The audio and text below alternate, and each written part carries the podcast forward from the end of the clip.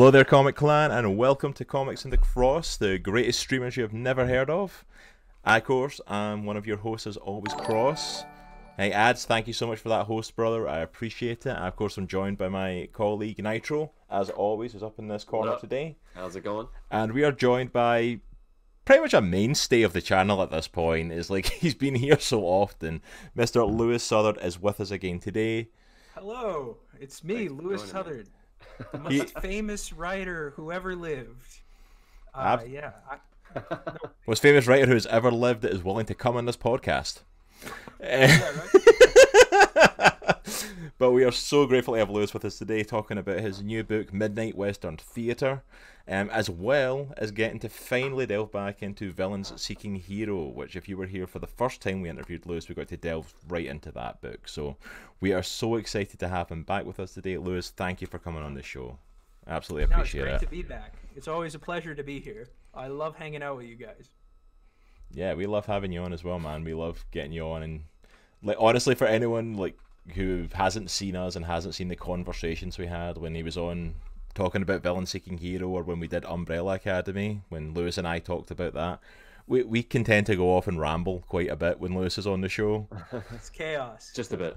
Like literally, as we were going live, I had to cut a conversation short because, like, guys, ten seconds to go. We need to, we need to. Get, the show's literally about to go live. Yeah, we were having a nice conversation about Doctor Doom, and you had we, interrupted for the show. We need to do a rolling start one time where we're in the middle of a conversation and don't even introduce ourselves and just go. I'm thinking of like good. I'm thinking just not even like unmuting the mics, just like as we have the opening screen up yes. of like stream starting yes. soon, just like a pre-show, just us talking. Yes. That'd, be, good. Awesome. Just a lot of oh, people do something like that. Yeah, like just just randomly talking about stuff because like we went, we were going full into like stuff they're talking about future of the MCU, bringing yeah. Doctor Doom in with the Fantastic Four movie. Not we were going into all sorts of stuff today. I like forget that because yeah. we're gonna go into news, right? Forget that. We have got two hours, and I am determined we're going to talk about certain things today. We will hit these points today. if not, we'll just need to bring you back, Lewis. That's that's something oh, right. that is, you know. Part two. Mm. Exactly. Just do a two-parter. Why not? But everyone who's already yeah, here we're in a chat, pandemic. I mean, what else am I gonna do, right? hey, that's why we started this. Like literally, hey, we're the yeah. pandemic started. We're now quarantined. What to do? The... Nothing else to do. Perfect time to launch the podcast. Fair enough. like literally end of March last year, we launched the podcast because of that. But thank you for everyone who's already in chat, who's here to join us for this conversation today. Locke, I see you throwing up some of the emotes in chat. Thank you so much for that. Yeah, we it's exciting to finally get back into this. We have a couple of announcements to kind of kick us off. Um, first of all, to shout out right above Nitro up there um, is of course Gamer Grind Co.'s logo, our um, sponsor for the podcast, as always. Where did the link go? There it is. Check it out, um, Gamer Grind Co. Use the comics and the cross at checkout to save 5% in your order. You can get some amazing coffee. As well, if you want, you can get the Comics and the Cross coffee mug and sticker on their store as well. And I have reached out to them about the possibility of us getting our own coffee. Nice. So I am I am chasing them up on that. I'm determined this is going to happen. What are you going to call it? Uh, I th- I think I'm still sticking with the name Up Up and Away.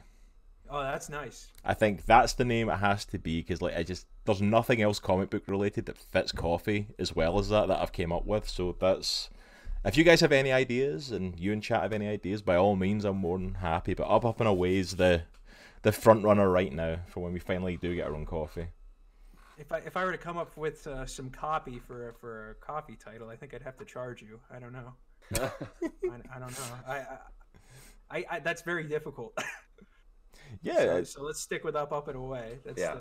it's classic, iconic. we'll stick with up, up and away. Can't beat it. You know, back to the classic hero, Superman himself. So, uh, big, big Vikes fan in the chat. I cannot speak. Saying you guys rock. Thank you so much. Thank you for being here. We appreciate no, you it. rock. There you go, man. There you no, go. No, no, no. You rock. Positive affirmation from Comics and the Cross. Can't beat it.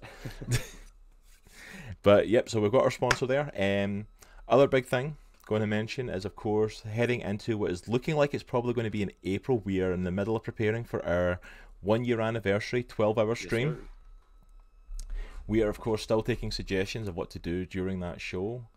What looks like is going to happen is that Nitro and I are going to be once again doing our superhero square go, creating a seven match card, squaring the greatest heroes and villains that we can come up with against each other. Um, we are starting to build that card. We're getting close to it. Um, if you do have channel points, there is a channel point redemption to book a match on the card. It will not go into this one because we're almost completed that one at this point, but it will put you on the list to book a match for the next one if you want to do that. So, Yeah. uh, Chunk the Hut and Locksteady have already done that for this one, so their matches will be appearing on this upcoming card. And yeah, we've got some good ones coming up. Um, also, as part of that, we're looking to do an Avengers Endgame watch along as part of it Yes. thanks to Disney Plus's now group watch setting.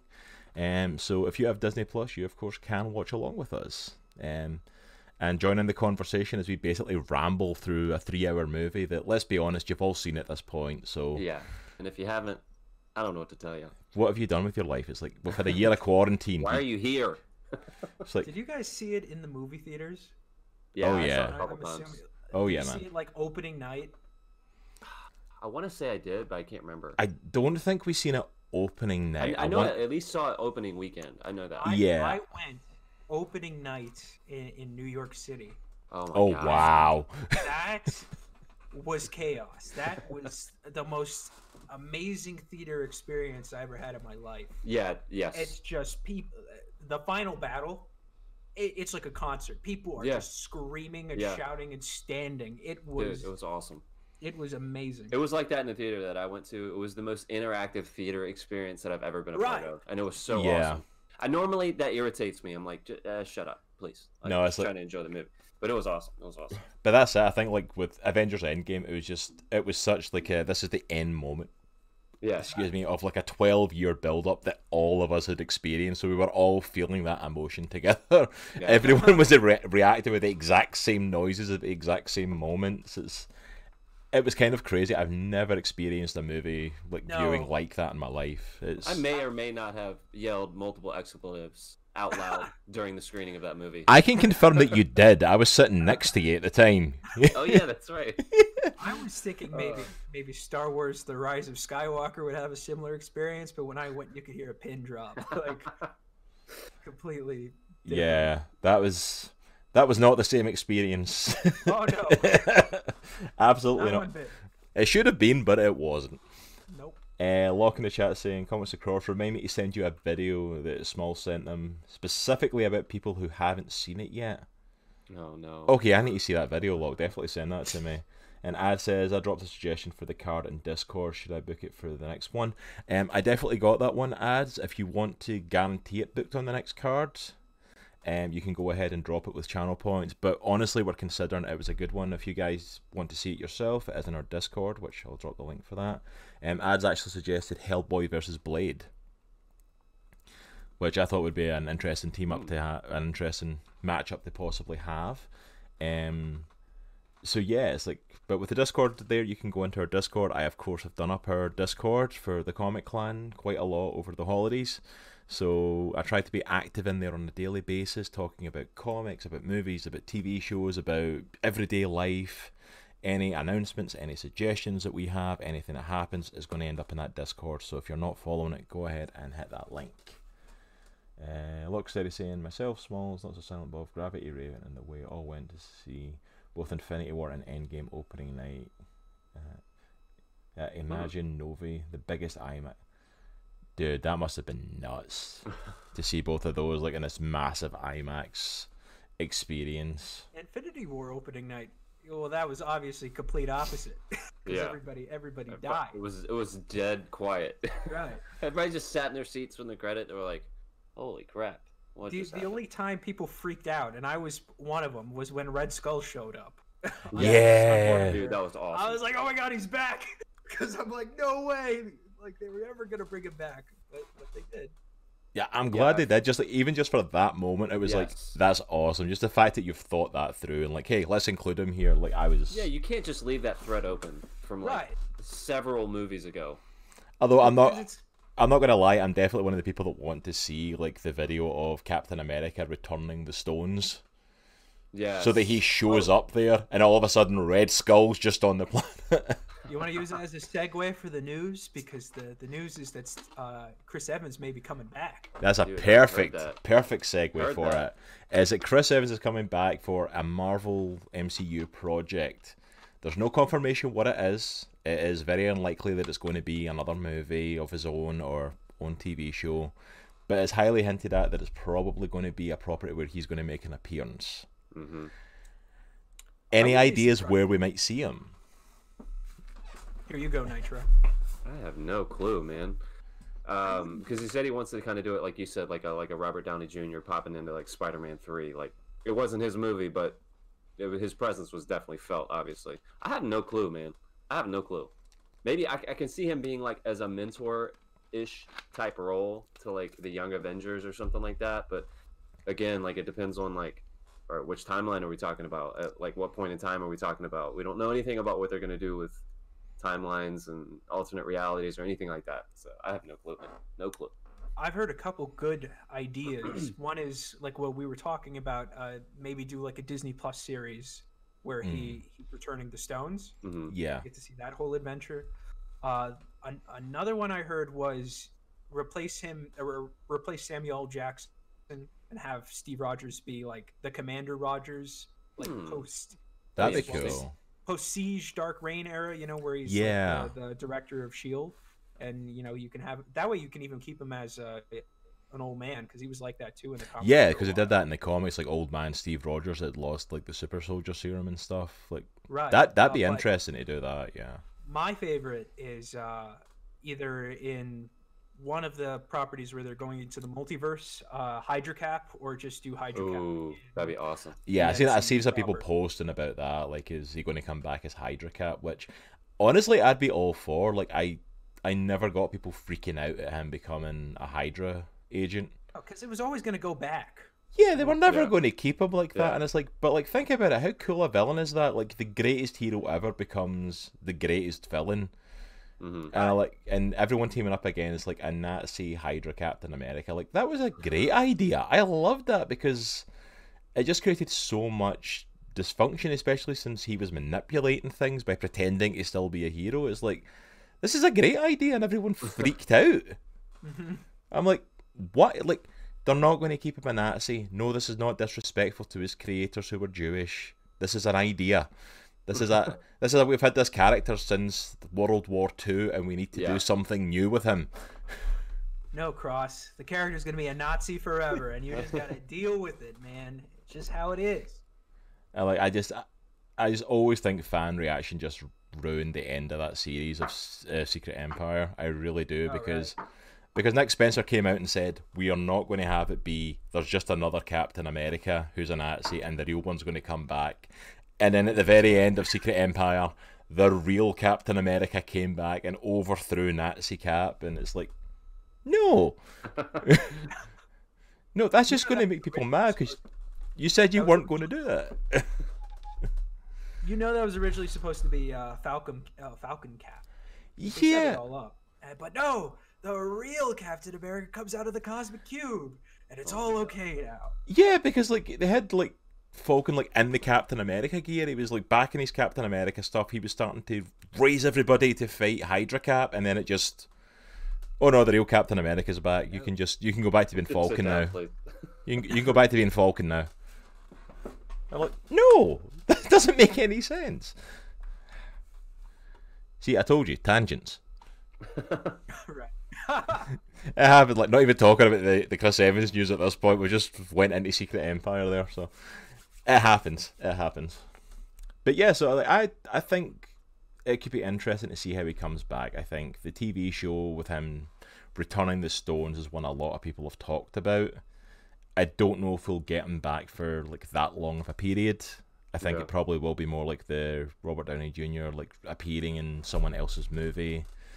Um, whether that's as a mentor, whether that's another universe version, I don't know.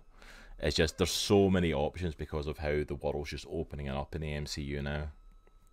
You know, I have a feeling like any any opinion that we come up with right now is drastically going to change at the end of this year based off what is revealed in the next three movies next three movies. Have you seen the amount of MCU stuff coming out this or in year? the next year of slate of What is it like? movies F- that like come out. four movies and like four TV shows or something, all like dropping Yeah. this year. And I like the MCU is going to change by the time December comes. Yes. Dear Lord, there are four coming out this year. Yeah. Right? It, it's Eternals, Black Widow, Shang-Chi, and um, Spider Man. Yep. All four are Whoa. dropping this year, and then four Disney Plus shows are also dropping Mhm. this year as well. Like three or four Disney Plus shows dropping this year. It's Loki, Falcon, and Winter Soldier. Obviously, WandaVision. What's that? What if? Is that it? What if? Is It might just- out this uh, year? It might just be the three shows. I think What If might have been pushed back Oh, actually, okay, so it might have been. So yeah, so like we've got like four movies and three shows. So there's Mhm. seven MCU properties coming out this year. Speaking of, of Disney Plus shows, I heard some Moon Knight news. You wanna, you wanna You- talk about You're becoming a master of these segues, Lewis. Oh man, that's funny. All right, I before just we want to make sure we don't lose too much control. control's gone at this point already. it's already gone. Just, just let it Uh. Before we delve into Moon Knight, let me just catch up and chat. Um, Locke, Locke is like spam in chat. Locke, give me a chance to catch up, bro. Uh, those moment, major moments in Endgame had the appropriate amount of freak out from the crowd. I loved it, absolutely. Uh, Ross Marquand did an amazing job imitating Hugo Weaving's Red Skull too. Yeah, he did. To the point of like they were almost about to get sued. They were worried about getting sued because they thought he was imitating them too well. And there's that thing where you're not meant to imitate actors specifically. Um, so yeah, he did an amazing job on that. This is the same story where the writers were like, "It's not a clone. It's he's not mind controlled. It's real, right? Yeah, that's all. It's not a clone of him. He's not mind controlled. He's actually a Hydra agent now, and no, he's not. Apparently, it was old Just joking. magic cube. it's like everything blamed on the magic cube. Uh, Cap returning the stones could be a great opportunity to bring back the one shots they used to do. Yeah, I'd, I'd be up for more one shots. Absolutely, some of those were really good. Uh, either What If or She Hulk. Yeah, I don't think those are dropping this year. I think What If was pushed back, although I don't know why. That's It looks like it's mostly finished. She Hulk, I don't think is even properly began production yet. If it is, it's still working on it, as far as I know. Uh, that's it, Lock. Miss Marvel's meant to be dropping at the end of this year. yep. They're talking Oh. about dropping Miss Marvel this year. Uh, uh, humor, how's it going, man? Uh, and but yeah, let me do some shout outs for some of the streamers that are in chat. But while we're doing that, yeah, let's jump into the Moon Knight news with Lewis's phenomenal segue into that news. You're welcome. You're welcome. So we got the news um, end of last year, I think it was, that we're getting Oscar Isaacs playing Mark Spector, Moon Knight, uh, and it was announced Jake Lockley and Jake Lockley. and well, what's the third one? Oh, what is his name now? I can't even remember all the names of the characters. Like I remember Mark Spector. That's usually me doing Mark good. Spector's the main one. Yeah, he's the main one. Jake Lockley, I is he the taxi cab driver or is he, or is he the millionaire? Forget it. Nobody cares. Did you say Mr. Knight? That's one of No, them, no. right? Isn't Mr. Knight? I, I don't know. There's too That's many. like it the one that has the is wearing like a suit, suit, right? Yeah, yeah. and he works with detectives or whatnot. Well, if you want to get really technical, there's also Spider-Man and Wolverine and That's Captain true. America, right? So, all right. So, any idea on who or any takes on who Ethan Hawke's playing? yeah. Uh, you we may want to tell the people that Ethan Hawke's the person we're talking about first. We've not actually said that bit I yet. thought we already mentioned it. No, we All got right, st- well, we got stuck at Mark Spector and we hit another tangent. so yeah, so Ethan Hawke. So, uh, Ethan Hawke's been cast in the Moon Knight TV series. Can you He's believe been that? he's been cast as the main villain, and I was looking through some Moon Knight villains to see who I thought would be cool for Ethan Hawke to play. Who can maybe give us someone that's good off of Moon Knight and someone who's a little bit different. So I found a list actually of like some of like one of those somebody that done like a top ten list of Moon Knight enemies. And I found a couple of interesting people on there that might be interesting to see, especially in a Disney Plus show, depending how they use them. The first one, I don't even think I've heard of this guy before. He's called The Profile. Hmm. And he's literally a guy whose power is to profile people. Like just by looking at them, he it says his profile's power allows him to put a quick gaze on anybody and gain all prudent information about them.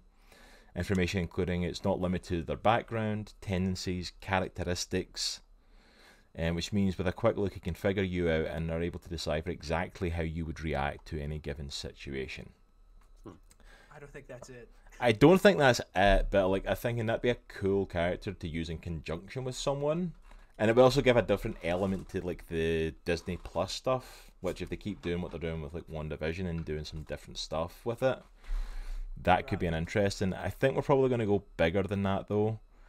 Um, another interesting one that I seen that I'd be up for because it just sounded kind of cool was Seth Falcon, if I'm saying his name right. Um, as far as Moon Knight enemies go, Seth Falcon is one of the worst. Not only is he immortal, but he's also able to drain the life force from anyone who he touches. This means when he touches enemies, he has the opportunity to leave them as nothing but a skeleton. But the caveat to that is he can't do it to people he's related to, and him and Moon Knight are related to each other. Okay. Hmm. So, Can I, can I make a suggestion? mm-hmm. I want to make a suggestion too. Uh, I would like to see Black Spectre. Mm. If you're familiar with that one, who's like sort of the anti Moon Knight. He was in Warren Ellis's run. yep, he was the he next one on my list. Yeah. Ah, I'm sorry. No, you're good, man. You're good. These are just a I- couple on the list I was pulling out, but yeah, Black Spectre was definitely one. But go for it. Yeah, he was. He's Yeah. one of the big ones for Moon Knight. I, I liked him a lot, uh, or the newest incarnation, because I believe they're a couple. But um, in the Warren Ellis one, he's like a cop who's just sick and tired of work of like letting Moon Knight like get to do whatever. Mm-hmm. It's like, how come he gets to work with us? He's a vigilante. It's like I'm special. Like I, I'm a cool guy. I can I can do things. I'm gonna. So he, I think he makes he. I think in the book itself he Google's like Moon Knight villains or something.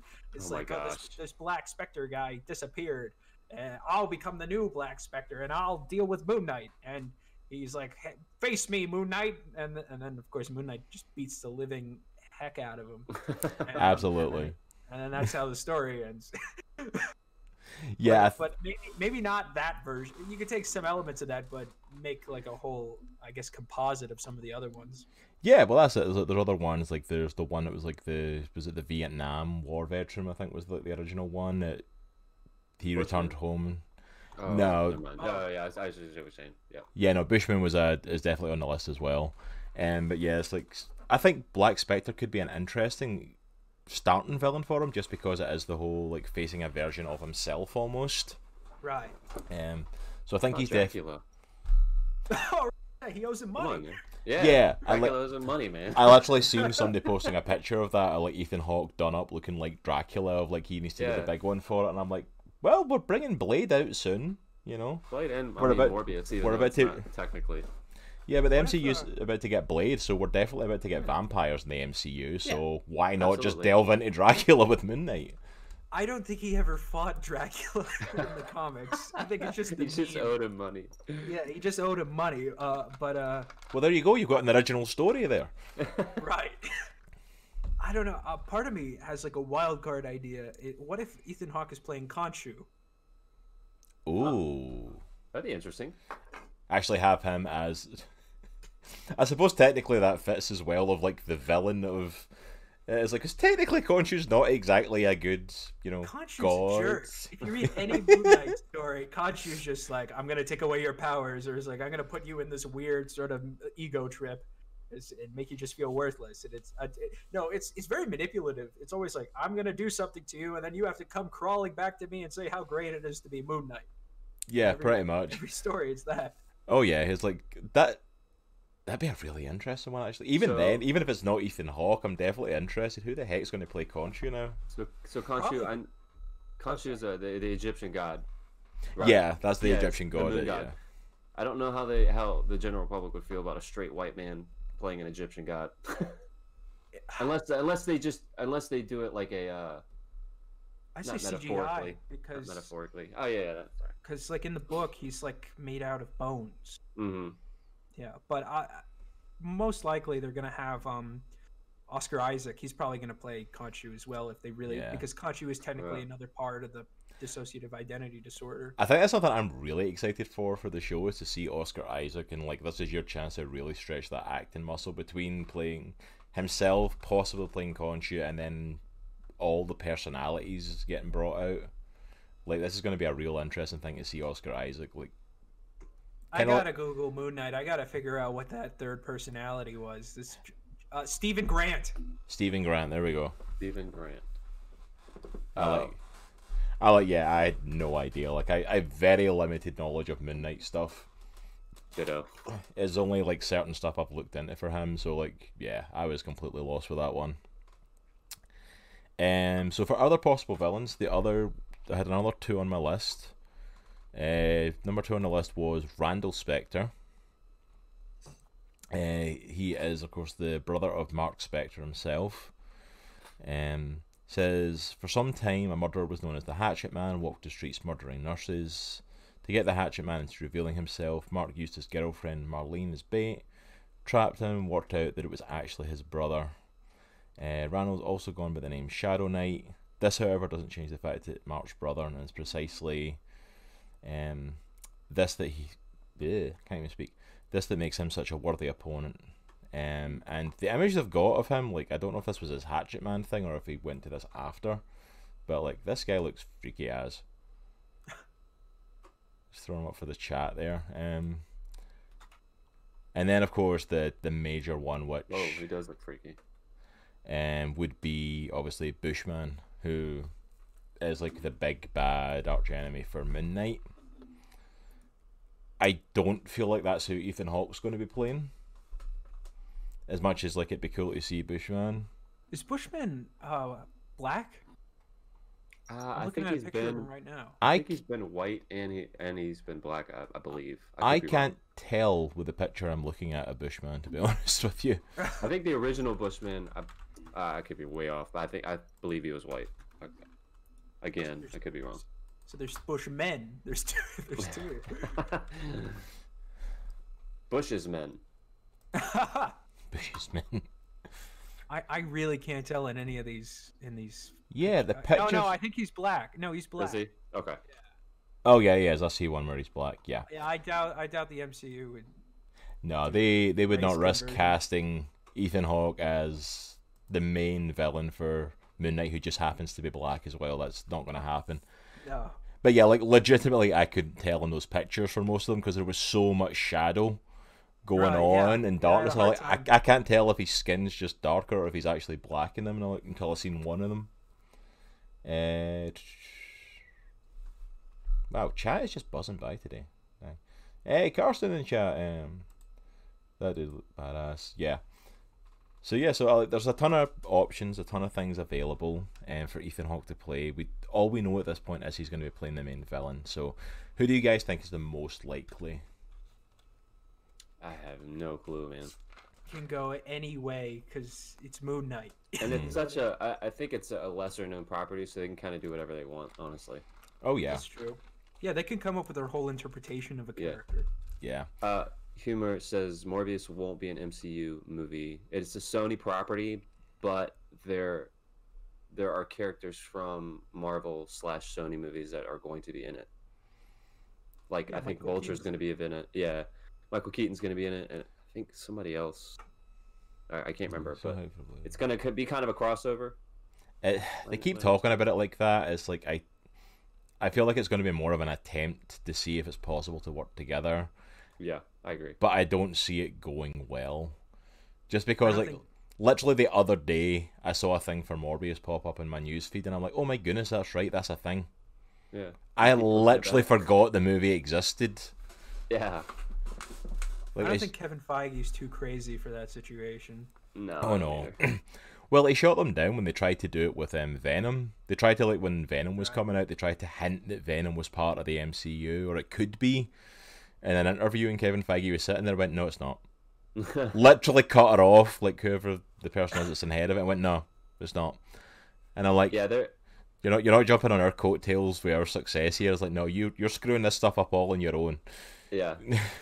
there is a Spider-Man poster in one of the Morbius trailers, but the funny thing is, I think it's Tobey Maguire. It's an image of the Tobey Maguire Spider-Man, It if I'm not mistaken. Yeah. Yeah, which So they have literally no idea what they're doing. yeah, it's the Sony stuff is just a mess. They are they are desperately clutching at straws Yeah. with the properties that they've got, you know. Which is just sad because like they, they had Spider Man and it's like and you screwed it up twice. Like, Venom is one of my favorite characters, and like I don't. To be, I'll be super transparent. I don't think the movie was awful. The Venom movie, the the one that they just did, but like they stripped out like almost everything that made him Venom, like Oh, yeah. how he how he was created. They stripped it almost all, all out. And I think uh, I've seen some behind the scenes stuff for the next Venom, and like they're changing him a bit to make him closer to the, the comics, like with the symbol on his chest and all that stuff. I'm like, but you dropped the ball out of the out of the gate though. Is he getting the spider in the next one? yeah, I think so. Oh, that's cool. Yeah, But that's the thing as well, though. It's like none of that stuff makes sense without Spider-Man. you know, what I mean, none of that I stuff. agree. Like, well, I always like the drama of Peter having the symbiote in the first place because that would have been so cool to see in the MCU. Let's say like Tom Holland Spider-Man gets the symbiote because I know in the the original Spider-Man three, it's like oh he's emo now and he's dancing like he's a cool guy. He's, he this is cool, people. Peter. Yeah, he he beats his girlfriend. He's the coolest dude in the world. Like, uh, but in the comics, it's just Peter gets more aggressive and distant from people. Yeah. It's, it's supposed Yeah. to be like the the symbiote feeds off his adrenaline, and it, it, it just keeps him sort of like at that level, and that's cool to see. And Yeah, I would have liked to see Tom Holland play that sort of just like amped up, like uh, dour Peter Parker. But yeah, absolutely. I think my issue for the Venom movie was simply the fact of like even if you take out the Peter Parker stuff, even if you take out the Spider-Man stuff, and you just have Eddie Brock getting it, you have this amazing character to work with. Like if anyone has ever read the comics and read the stuff that involves Eddie Brock and the stuff that this guy has went through in his life, the stories that were created and formed round about him, he's like such an intriguing character. He's Have you guys so... been reading the the Donny Cates stuff? I have not. I've gotten bits and pieces of it. I've not been sticking to the full story, unfortunately. I really need to catch up in his Venom run. It's fantastic. But I've It- heard a really lot of good stuff about it. That he's done some amazing stuff with Venom, and it's like even even before Donny Cates, it was this amazing stuff and this amazing background to Brock, and then like he kind of like disappeared and you know teetered away, and no one really cared for a while, and then Donny Cates brought him back, and is one of like the must reads from Marvel right now. And it's like Sony just are too stupid just to tap into any of that. hmm hmm I like this is perfect stories. You could do something amazing with them, and nope. No, we're gonna get Tom Hardy gonna in this. lobsters. He's gonna eat lobsters in the middle of the restaurant. It's Yeah, be raw while sitting in the fish tank, and It's like he's a loser, but don't worry, because the symbiote's also a loser, and they're gonna team up and they're gonna Be losers fight. together. They're gonna be losers together. yeah, Tom, Tom Hardy's a total loser. Like when I look at that guy, that's the first thing I think. Looking at him as loser. His girlfriend's gonna put on the symbiote, and then they're gonna make out while she's wearing the symbiote. It's gonna be rad, dude. And then he's gonna fight somebody that looks exactly like him except for a different mouth, and he can make axes. Yeah, he's gonna fight someone that looks exactly like him, both with dark symbiotes on the darkest background ever, so I can't And then they're- see the action. They're gonna make symbiote love and just become this huge organism that you can't tell who's who. Yeah, pretty much. And I'm like, Yeah. You know, somebody paid end- somebody paid money for that CGI. Just saying. God. It was very frustrating. Yeah. But it was fine. I watched that movie on a plane. I was like, this is this is fine. Do you know It's what? It's like, do you know what? It's a movie that I would literally see sitting on, like, you know, like in the grocery stores when they've got those crappy movies that are like clearly meant to just be action movies with no substance to it. Like, I'd pick it up as one of those. Like, it's Right. it's enjoyable as that. As long as you go into it with a low expectation, it's an enjoyable like movie. There was a movie that came out around the time, very similar premise, and an actor who looked almost Oh. exactly like Tom Hardy. Yeah, I know what you're talking about. Upgrade. Upgrade. Yeah.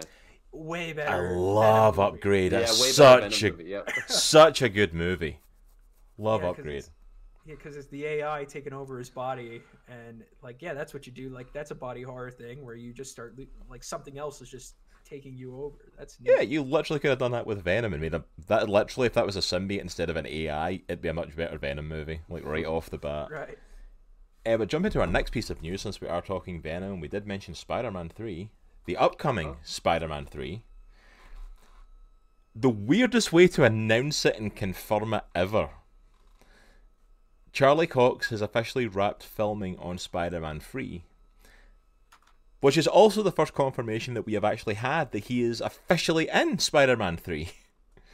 I think that's like the first confirmation that any of the rumored castings is like true. Yeah, because like they've been rumored for a long time, the, all these different names, and they went, "Oh yeah, Charlie Cox has finished filming that," and I'm like, Do you want to announce that before you say he's done?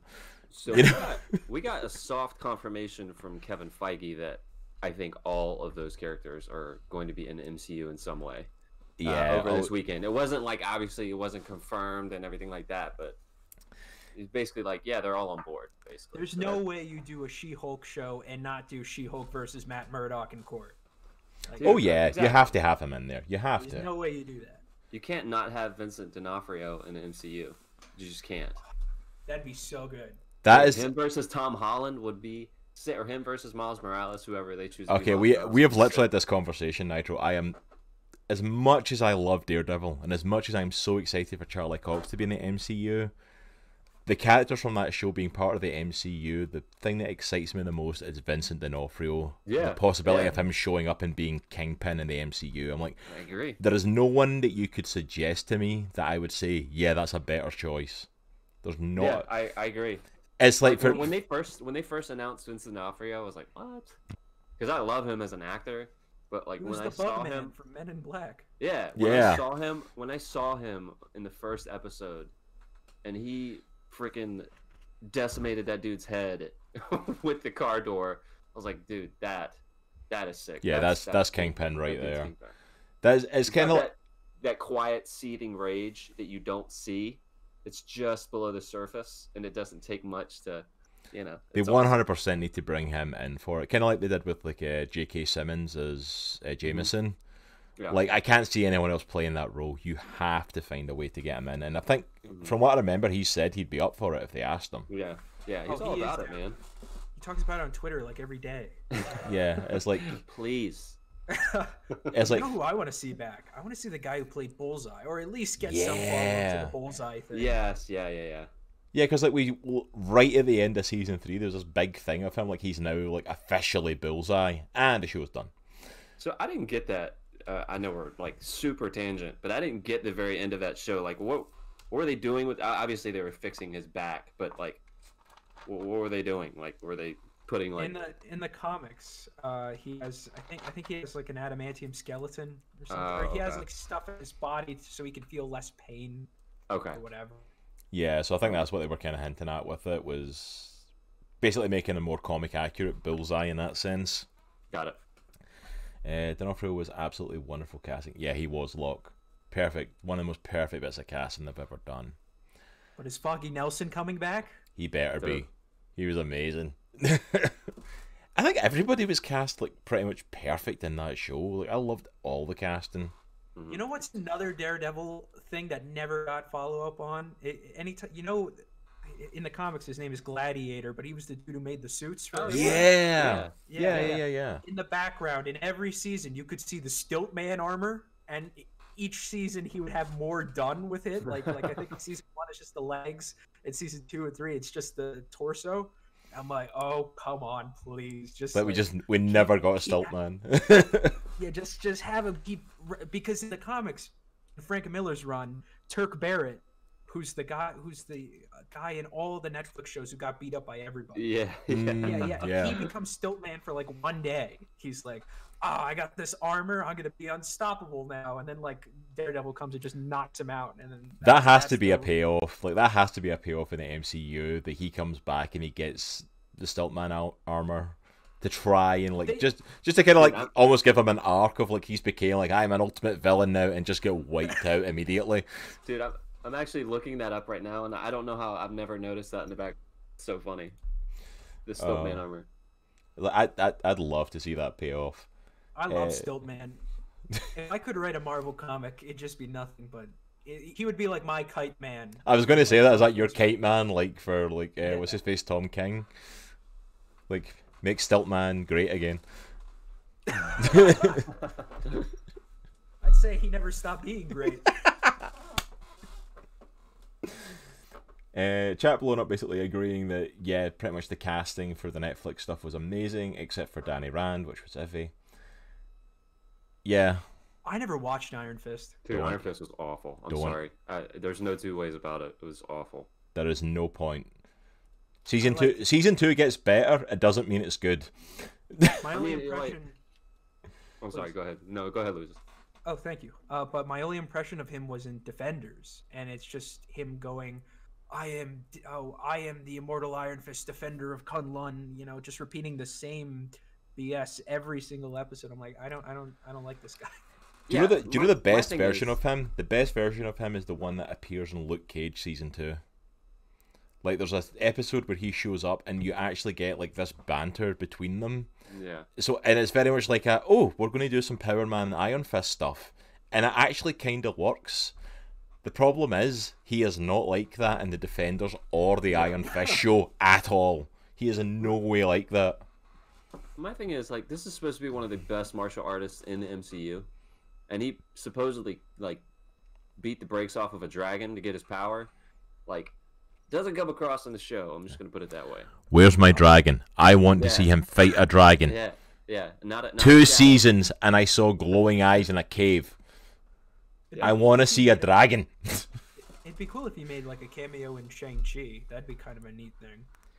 That's literally the only way to salvage him that I'd be happy with him showing up is like because we're going into the martial arts and spiritual side of things. Like, yeah, I I, I do not care for doing an Iron Fist thing ever again. You can let him go and run free. Yes, like you, please. you ruined it. I it. have no idea why. I, I liked Luke Cage season one. I didn't watch season two. Um, but I don't know why they just didn't do Luke Cage season one and Iron Fist season one. Uh, Defenders set them up as friends and then do Heroes Hero, for Hire. Heroes for Hire. I've been saying that for forever. Like you literally have Luke, you've got Danny, you've got Misty Knight, and you had um, Colleen. Do a Yeah, heroes for hire. there. Do a heroes for hire show. You literally got four of them that are the heroes for hire, pretty much. Mm-hmm. Why not just do the show? Too Like- late. I, so I don't know. Like Locksteady is saying that you have to recast if they bring him back to the MCU. I don't. All right, that, this might be a hot take, but I don't know if you have to recast. I just think you need better writing for him. I don't think he's a bad actor. I think you need better writing, and I think he needs to be trained better. Like I, I would say that the writing is horrible. Like, I mean, the whole first season of Iron Fist, you don't have pretty much any martial arts taking place. yeah, But I'd the say right, MCU. Oh, I was just going to say though, the writer is also the same guy that managed to bury the Inhumans. yeah. Like, he's the same writer of the Inhumans show. right. hmm Which, if you've seen Inhumans, that tells you how bad Iron Fist is, yeah. right there. I don't think the MCU would recast because they're a big fan of like if they can get the actor back, they'll do it. Like Mhm.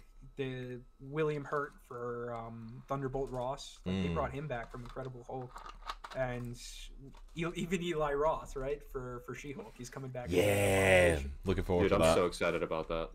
Could you imagine like Abomination like in a suit going to court, like She Hulk has to defend him, like Your Honor, he's a soldier. He was fighting the Hulk. I just, I'm, s- I'm just so happy they brought Eli Roth back. He's such a Yeah. good actor. He deserves to get another shot in the MCU. I'm so glad they cast him again. You You know, the I. lead- Oh, were you gonna say the leader? Yeah, I was, yeah. I was gonna say, Yeah. are, are they, what do you? You think they'll? They obviously have to bring him back in some aspect. I want the leader. I love the leader. yeah. He's one of my favorite Marvel villains. Yeah, literally. I don't literally. know a ton about him, but like they they obviously set him up in a big way. Yeah, literally, this dude turned into the leader dude. during Incredible Hulk and then just Yeah. disappeared. Have you guys read Immortal Hulk? I have some issues, but I've never read it. I've not read the Immortal Hulk run. I, I'm not a big reader of the Hulk stuff. I tend to stay away from it. It's not even like a Hulk run. It's about like like body horror and and religion and the devil and it just it's about everything else but the Hulk. Like like it, it explores it does explore like his dissociative identity disorder in Mm. like the Peter David perception of it where it's like oh yeah they all live in his brain like that you've got uh, Gray Hulk or uh, Mr. Fix It Mr. Fix It uh, the Smart Hulk um, Green Scar or or King Hulk from Planet Hulk like they're all there and they're all in his brain and then there's the Devil Hulk and he's like the boss and he's the one who takes over That sounds But- very interesting. it's it's one of the most beautiful and one of the most like scary Marvel books out on the stands. Huh. But they they have a whole issue dedicated to, because the whole premise is the Hulks Hulks plural like all the people mutated by gamma radiation, none of them can die, and if they do die, they're immediately resurrected. So it's part of it's trying to figure out the mystery of that and the leader is is there's a whole issue dedicated to him basically trying to figure it out i think it's called the apotheosis of samuel sterns Hmm. and it's and it goes through his entire history in Marvel Comics from like the 60s to to now of him figuring it out the mystery and he's like oh well I'll just because I'm super smart I'll build a machine and then go to hell and I'll steal the devil's powers and then go he just does it and, and then he becomes like this Cthulhu type monster and it, it just gets Eesh. nuts That actually sounds amazing. I'm not gonna Yeah, it lie. really like, does actually. like I am. I'm not a guy I'm that's not been a Hulk bit. reader. Nah. I'm not a Hulk reader. I, I couldn't care less about the Hulk because most books it's just he's mad and then he kills everywhere. He beats this person up and it's hooray. But in that it's like no, let's get let's get into it and, and it's it's it's not what you expect at all from Yeah. All right. I'm gonna need to check out Immortal Hulk then, because that's that's probably the most interesting a Hulk comic has ever sounded to me. Like I think the last Hulk comic I properly got excited about was like World War Hulk and like Planet Hulk. So like I'm I'm definitely up for checking out Immortal Hulk. Peter David's old stuff is really interesting when he actually explored the idea of different Hulk personalities. So if you go back and read that, it's pretty cool. I'll maybe go check Yeah, that out. wrote the- yeah, if you read, I know, I know this is like one of those like evergreen books you can read, but um, Future Imperfect's definitely a great place to read more vintage books. Mm. Which is the one where he fights the mi- the Maestro, Oh yeah, Future- yeah, yeah. The fight with Maestro. evil future version. That's pretty fun. Awesome. All right, so I'm going to push this forward a little bit. since we did have one last thing I wanted to quickly mention um, for the news before we jumped into talking about your books, and we're like an hour into the show. So, um, so the last thing as we're talking about MCU, it's been all MCU stuff this week, is that Kevin Feige did officially confirm that we are going to be getting a Deadpool 3. It is going to be a sequel to the first two movies. It's not going to be like a new movie, it's not going to be a recasting. It's Deadpool 3 and it is also going to be uh, uh Rated R. rated R. Thank you. The words were in my head and just disappeared as soon as I went to You're trying to speak. It's like it's a it's a it's a thing. It's a letter and stuff, you know. Um, but yeah, it's going to be an R rating, which will officially make Deadpool three the first R rated MCU movie. All the others have basically been like you know PG thirteen sort of level of stuff. Of not really dove too deep, so this is going to be our first hard R. And if it's anything like the other Deadpool movies, it will be a hard R rating. Yes.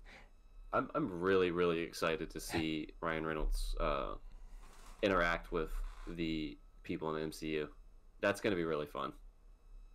I know Taika Waititi said that one of the characters he wished he could have worked with for Thor Ragnarok was Deadpool.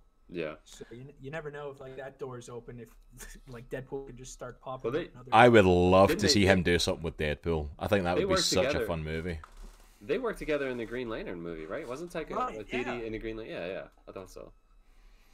Yeah, it's He's like I the nerdy best friend character to Yeah. react to the awesomeness that was Green Lantern. so The he was. perfect CGI. That Yeah, Oh my goodness, I forgot about that. I for- totally you and forgot. everybody else. I forgot Green Lantern was a thing, mind you, but you know. uh, But I think this is the perfect idea for Deadpool because Deadpool is literally the one character who you can drag over from the Fox properties and keep him exactly as he and is. it makes sense. keep yeah. his continuity. He can reference that he's now at Disney. He can reference that he used to be in a different universe, and you can get away with it. Like, Mhm. What It- if they don't even like say that it was a different universe? I I don't know. I always thought there was some weird kind of setup for maybe a crossover because in in the first Deadpool movie they they literally fight on a helicarrier at the end. Yeah. yeah, Yeah. So it's like yeah, maybe more or less was it- actually. Yeah, Well, he referenced. He, it's like a, it's like a meta reference where he's talking to Josh Brolin as Cable, and he references a Thanos Easter egg or something like. I forgot. What yeah. I can't remember the line, but yeah, he references like Infinity War and stuff. Thanos. Does he really? Yeah, it's like shut up, Thanos. Dude, like that's that. hilarious. Yeah, I need to go back and check it out. But yeah, it was something like that. He references it. So, like referencing that, like I'd love him to see like a picture of Thanos and just look at it and think it's Cable or something, or like you know just I something. love you in the Goonies. Yeah, just something random. That that'd be amazing. When they do Deadpool three, do you think they're gonna keep like Colossus a- and that sort of group with the next Oh. because that that explores the X Men, right? So it's Yeah. like, See, that's they gotta have the X Men. See, that's interesting because like I think you can get away with somebody like Negasonic Teenage Warhead because she's not that big a character name, But as but as soon as you bring over Colossus, Colossus is like a mainstay of the X Men. Yeah. He's like one of the names, you know, one of the most noticeable characters. So as soon as you bring that in, that opens up a whole new world. So You know what I bet? No, oh, go ahead. Sorry, but like I bet that uh, you know, the, Colossus and Negasonic Teenage Warhead are going to show up, and then Deadpool's like, "Oh, great, it's you two, and not the rest of the X Men as per usual." What's the excuse as to why they're not here today? It's like hmm. they haven't been cast yet. Like that's all you have to say. yeah, that would actually be be that, that would actually be be perfect. that honest. Yeah, that'd be amazing. Actually, like that was honestly one of my favorite like meta references in Deadpool 2, I think, is when he's going around the X Mansion. It's like it's like these are the only X Men they could afford. You know, it's like it's like one of my favorite references in that, and I'm like, so doing something like that would be perfect, and Yeah, it would work just- so well for give him. Just carte blanche to make any joke he can at, at the company's expense. Yeah, it's like because I think that's the thing. They know that bringing this over is a good idea because Deadpool is like literally printing money for them at this mm-hmm. point. Like the first two movies were so popular, especially the first one. The first one, mm-hmm. like the reaction to that, like you could only have dreamed of a superhero movie getting that sort of reaction when we were kids. You know, it's like it's Yeah. that's not a thing. Oh, Locke's it's got it. He says, Locke says, um, he looks at Deadpool and says, "Zip it, That's Thanos." right. That's right. Um, but yeah, so it's like I I'm excited for this. I'm excited to see what they do with it. I'm excited to see Deadpool crossing over, to see him like talking with the Avengers, to talking with Spider Man, to you know, like a Spider Man Deadpool thing. Like that's one of the big like friendships in the the Marvel universe that they need to explore. Or like, well, at least it's a big fr- it's a big friendship for Deadpool anyway. Spider Man kind of just puts up with him, obviously. Um, Isn't Deadpool like a huge like Spider-Man fanboy in the comics, or am I? Am No, I he's a Captain thinking that- America fanboy. oh, that's Oh yeah, he's a huge Captain America fanboy, but he thinks like him and Spider Man are like best friends. and like even even just being able to make the jokes though of like somebody being able to look at Deadpool and go, "Hey, look at Spider Man." you know, it's like just to make simple jokes like that that you get in the comics would be so fun. And like I, I'm all for it. Yeah, as that is sad though. It's like, but now we don't get to have Deadpool crossover with Wolverine, Hugh Jackman. I'm okay with that. Yeah, You're- I don't care. Yeah, Wow. What? What? Hugh Well, you know my- Jackman's you- done. yeah, you know my thoughts with Hugh Jackman. I know, they but just like need to move on. Yeah, but like Hugh Jackman and Ryan Reynolds, the fact the two of them are such good friends, the two of them bounce off each other all the time. I think they could have had a lot of fun doing a Deadpool Wolverine thing with that, Yeah, at least in a crossover. Like that's They the did. It's called Wolver- uh, X Men Origins Wolverine. no, the best movie ever. No, no. No, no, no. We're not even going to talk about that. That is not a rabbit hole. Probably the We- most comic accurate movie they've ever made, uh, based on the comics, obviously. We are not going down this rabbit hole, or this will be the whole podcast. Like, no, we're not. we're not doing this one. I feel like we already had like ten podcasts on this one movie. Yeah, pretty much. I, I, ta- I take it you two aren't fans. What a baraka pool? No, not really. Hey, look, he's got blades in his arms. Hey, look, he can shoot lasers out his eyes. His mouth's been sewn shut. Why not? And that's just the issues with Deadpool, let alone the rest of the movie. he said cut their mics for that. That's hilarious. Locke said he's like, "There's no X Men Origins movie. Like, what are you talking about?" All right, so we've hit the news. We're now over an hour mark. So we should probably actually get into talking to Lewis about his. Co- See, I told you this was going to be a ranting podcast. This was going to happen today. I warned all of you. Thanks a lot, Lewis. I'm sorry. I have a problem. I've been seeing people to figure it out, but I guess it's not working. I'm so sorry. You get your money back. I'm just joking. But yeah, we of course are here to talk with Lewis Other today, not just about you know all the news and comic stuff that's going on in the world and our thoughts on X Men Origins and other things. We're actually here to talk about some of his own comics because he is in fact a comic book writer. For anyone who doesn't know, Lewis has been on the show a couple of times. First time he was on, we got to talk about an amazing property of his, Villain Seeking Heroes. But we are now two months away from your next big book dropping, Midnight Western Theatre. You So- got it. I like I'm sorry for these three word titles. And I do have to apologise because I think for like I don't know. I think when I first got you booked on to talk about this, I think for I don't know how long kept calling it Mystery Western Theatre because I just kept thinking of like Mystery Science Time. because I kept thinking Mystery Science Theatre, so I kept saying Mystery Western Theatre until I seen the cover one day and went, It's midnight. Have I been saying midnight or have I been saying mystery? I don't even know. So I may have been like pitching the wrong book and to everyone for a little while. So I apologize for that. Well, if you were, I didn't Thanks. catch it either. So Oh, I'm my brain. I, I'm just worried that some book called uh, Mystery uh, Western. I see. Look, I can't even say it now. Uh, anyway, let's. Okay, yeah. I wrote a book. I'm a writer. Hi, I'm Lewis. I wrote Midnight Western Theater. The promo code is Jan two one one five one five. That's okay. Bam. I got my plug-in. So it was Yes, Jan um, two one one five two five. Yes, that's um yeah, I okay. Let me So I can put it in. So I can put it in chat. It's like I'm a writer. I'm good with words. Me is. so Lewis, So let's start off first of all for anyone in chat who maybe doesn't know who you are, which you know, let's be honest, is not very few pe- is very few people because you know you're this amazing, famous, wonderful writer doing these amazing, wonderful things. Which I, I do have to say this time round, I do miss the fact that we don't have the whiteboard next to you, like pointing out just how famous a writer you The are. whiteboard's right over here. It's just I I, I didn't want to erase it because it has all my secret plans for all my projects. Oh yeah, definitely don't do Um, that. No, no, I can't. I don't I don't think I'm legally allowed to show anyone that. Uh, but yeah, I'm okay. Yes, I'm Lewis Southard. Uh, I'm a comic book writer, as we all know, uh, and I wrote uh, a book coming from Scout Comics. It's coming this March. It is a western unlike any you've ever seen before. Uh, a complaint from my editor is that it's too unique. It's called Midnight Western Theater. It's about two black clad adventurers going throughout the, the wild west of the 1860s, uh, embarking on adventures where they fight the, the, the dastardly, the twisted, the dark. It's it's it's it goes into completely off the walls uh, directions where they face foes you will not expect and at the end of the day will good triumph over evil well you'll have to buy the book to figure that one out Absolutely, we're not giving everything away today. oh no yeah, this will be a This spoiler-free. spoiler-free conversation. This is, FYI. Yeah. this is spoiler free because Yes, issue yes. one doesn't come out for two months, and if we do this, we're never going to get Lewis back because we ruined the book. yeah if you ruin the book and uh, by that like ruin my career i don't think i'd like to come back on To be f- th- that's fair, to be honest. That's very fair.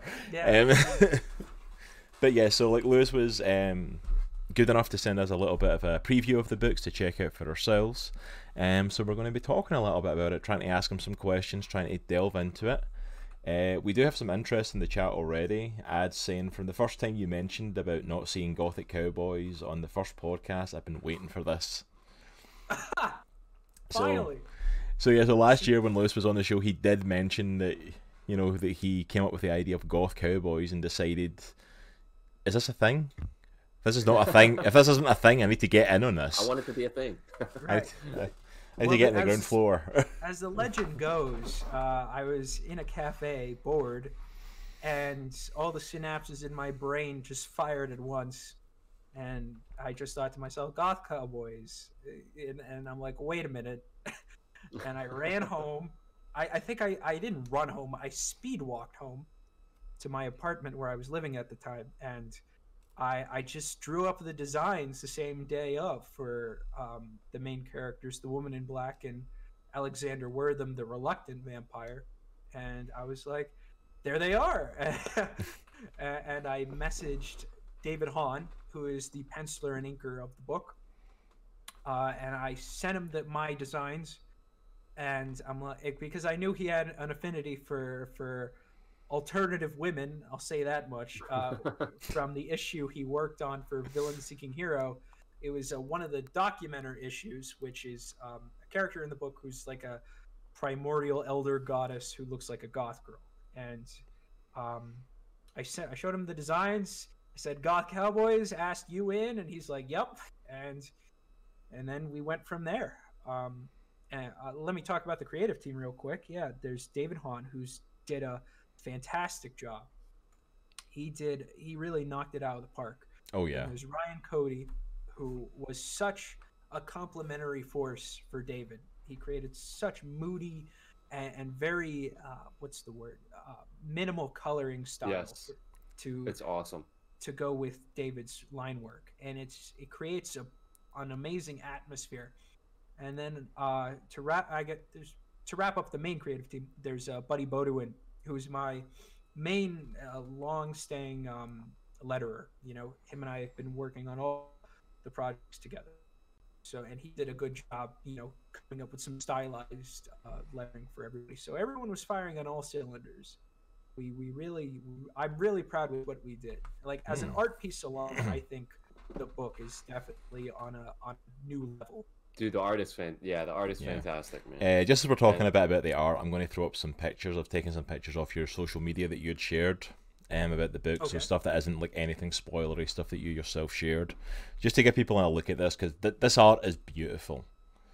like, like- it has texture. Like, Like, this I don't know how art is absolutely explain stunning, and and the coloring is amazing. Like I literally, when I read the first issue, I thought back on it, and I literally had to think hard. Like, was that a black and white book or was there color? Like, because it's so Right. subtle and it creates such an atmosphere. It's it's Mhm. done so beautifully. So I'm going to throw some stuff up. So, like first I think up, the best way to just oh, the best way to describe it is like a sepia tone book, something Yes. like that. Yeah, that's exactly what it's like. I mean, it's the artwork. Like My- I've got the main characters up here for everyone to see: the woman in black and the reluctant vampire Alexander. And it's like it's just they're just so beautifully designed, and then the color scheme is just it's so well done. Like the art really draws you in.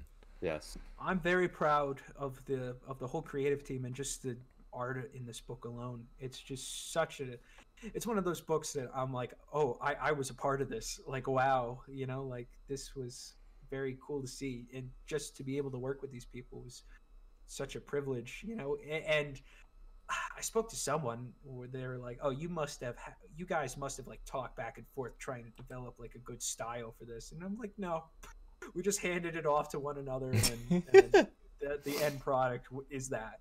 Yeah, I was curious to see what the, the, the creative process was like with this, as opposed to like previous projects that you'd worked on.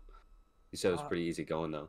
Oh yeah, no. Uh, David and uh, Ryan uh, would talk.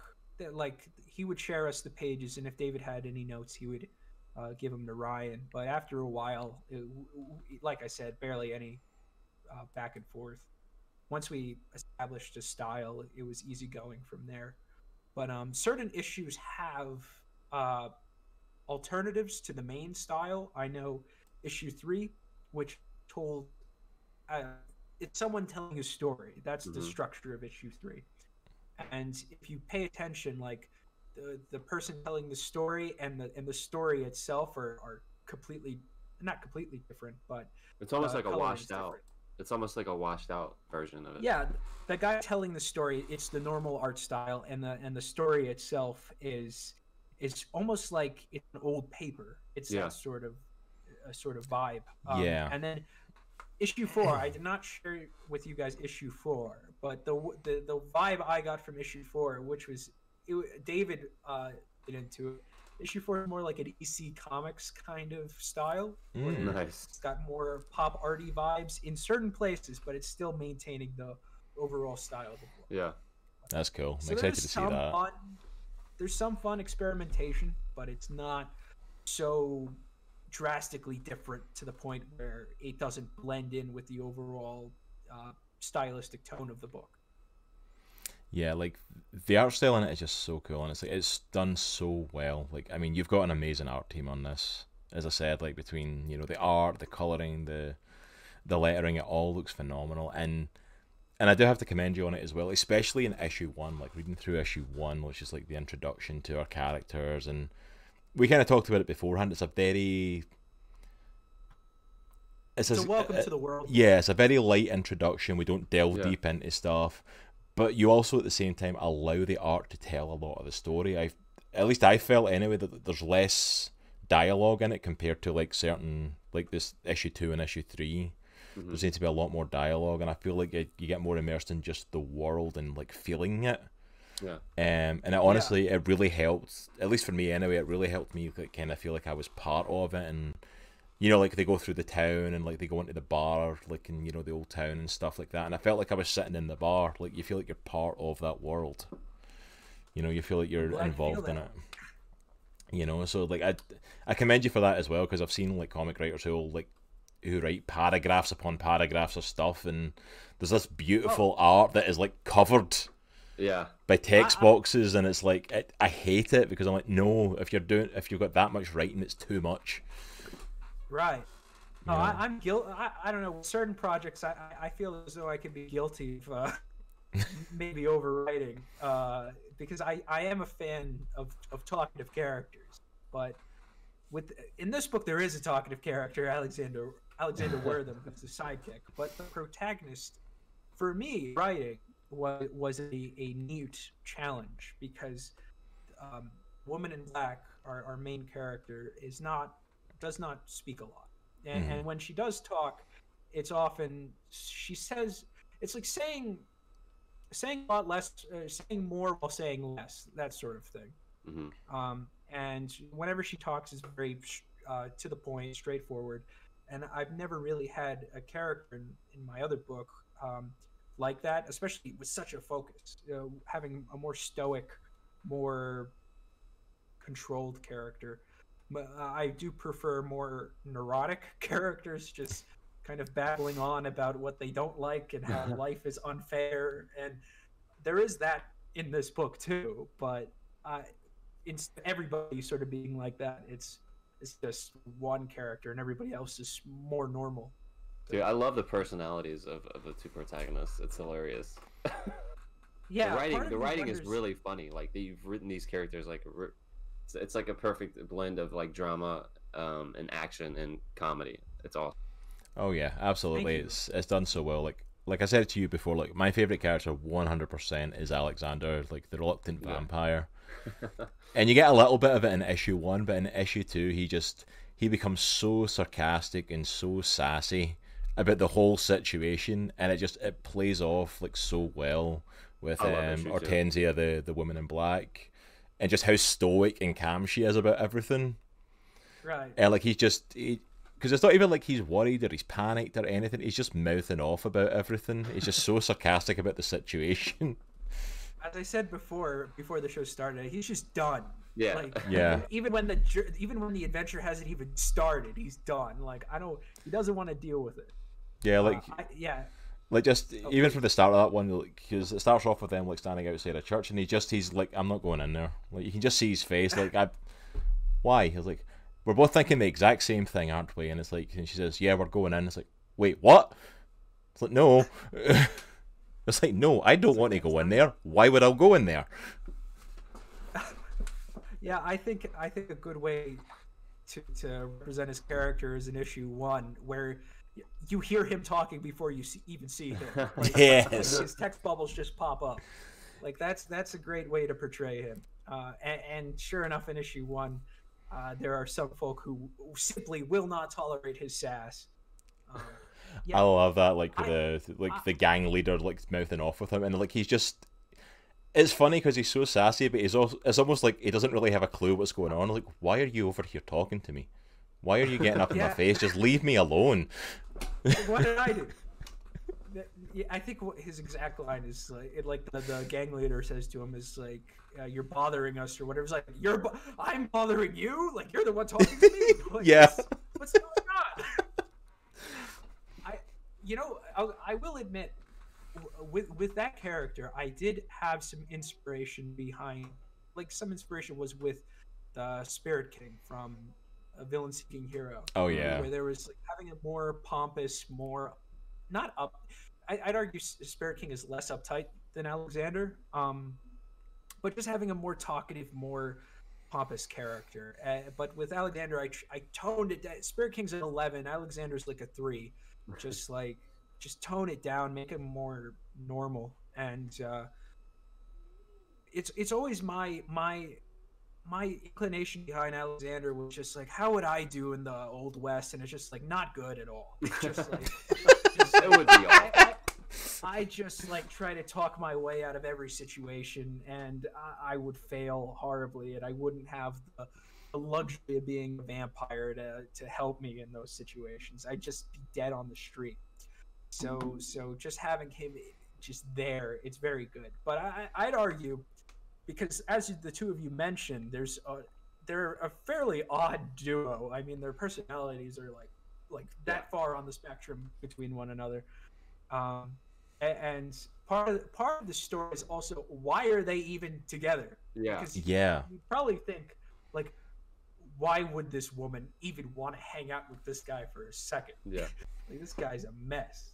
But Yeah, I feel like you've uh, you've introduced just enough to keep it mysterious and like I want to know what happens and I want to know what's going on because a lot of stuff is left unsaid, you know. Yeah, because we get like little flashbacks and stuff, obviously, to this little girl who we find out is the main character, which I don't think's a spoiler. I think you can pretty much surmise that from the very beginning. That this is a look of like how she became the way she was, and there's little hints in issue one, you know, with that, and then it expands. But like, there's not enough to kind of fill that gap in yet, so there's still this mystery of how did she become well, the way friend, she is? You're gonna have to buy all five issues to get the full the full story. That's it, and like, and even with that though, we get that kind of like inkling of her, but like once we get that little back story of her in issue one, we then jump to like present day and then going into the town, and it's like, but we we don't have a clue even about Alexander. Like, he's a reluctant vampire. I'm like, how did he become a vampire? What happened with that? How did he meet her? Like, there's all this mystery around it, and and I do like I want to pick up the next issues. I want to pick up issue four and issue five and any more that you may be given the honor of writing. Like I, I want to read Yeah. it. I want to see their story and where this goes. with that, um, I think with all five issues, you'll you will get a full story. I'll, I'll say that much. I mean, the Awesome. it's an episodic structure, and when I say that for the for the listeners at home, when I say that, it, each issue is basically one story. You know, like you can pick it up, you can read it, you can enjoy it, and then you throw it. it's that sort of thing. Um, but if you read all five, there is an overarching story. Like each one opens with a flashback, as you mentioned, um, and it te- it the beginning of each book tells a story, and then it goes into the main story, and each main story is a little bit different, and it jumps through the uh, different year periods or different years in the 1860s. So one book will take place in let's say 1867 next book is in 1864 like it jumps around and with that we have a I, I say we i mean me. I just have a lot of liberty to to jump around and play with the time because it's just like oh i can i can write a story in this place and this can take place then and i can do this and but as a whole it all works like you read all five issues you get the idea of the full story Mm. um, and it like and all the questions are answered but it's not it's not really told in a very linear way either Yeah. like like I, I remember i described to somebody like the book ends and then it keeps going like that's the sort of idea Mhm. um, because i will say there's a point where i'm like oh this is the ending and then there's another issue you know, you know what i mean like Yeah, it yeah. just it just keeps going and Yeah, so the adventure just continues for them essentially. right Like we just um, we don't get to see it necessarily, but it's Oh no no no! Like I I literally do mean that. Like the book will reach to a point that you will feel like, oh, this book's over, and I say that because that's how my that's my that was my literal letter's reaction. Like I sent him. I'll, I'll just say. I sent him issue four, and it's like, oh wow, great, glad we could wrap this up. And I'm like, no, we have issue five. It's like, wow. how on earth do you have an issue five? and then I, I sent him the issue fi- everything he needed for issue five. And he's like, okay, no, that was the better ending. And, and that's that's the sort of thing. Okay, I, because- I, I definitely need to see issues four and five now. I need to see this like this Yeah, no. fake out ending and the actual ending. I need to see yeah, those it's now. very it's very fun. Uh, and and just just with this whole book, it was supposed to Midnight Western Theater was my my my back burner project. You know, because when I was originally coming up with it, I was working on Villain Seeking Hero, um, and Villain Seeking Hero is a story very continuity driven and very linear for the most part. Like it's every detail matters, like every what character's action matters. And while that's fun to to make because it is sort of like putting a puzzle together, it's a bit taxing because it's just like oh, I have to make sure everything fits. You know, like like continuity has to be airtight. But with Midnight Western Theater, I, I just wanted to write something more fun, something I, I wouldn't have to worry as much about. Mhm. Um, which is why it's episodic in nature, and I, I think it, it for me, I, I consider that to just be a more fun book. Like you can just chill out and read it, and while there is greater stuff going on in the book, um, you can just you can just enjoy it. Like it's nothing too taxing on you. Oh, I would I would absolutely echo that because like in having read it, it's like it's it's a very I don't want to say as if it's a bad thing, but it's a very simple, straightforward read. And it's definitely not it's definitely not as a knock against the book. It's an amazing book, but like I could sit down and you just like I went through like the first issue like that, and I'm like, is that it? Is that it done?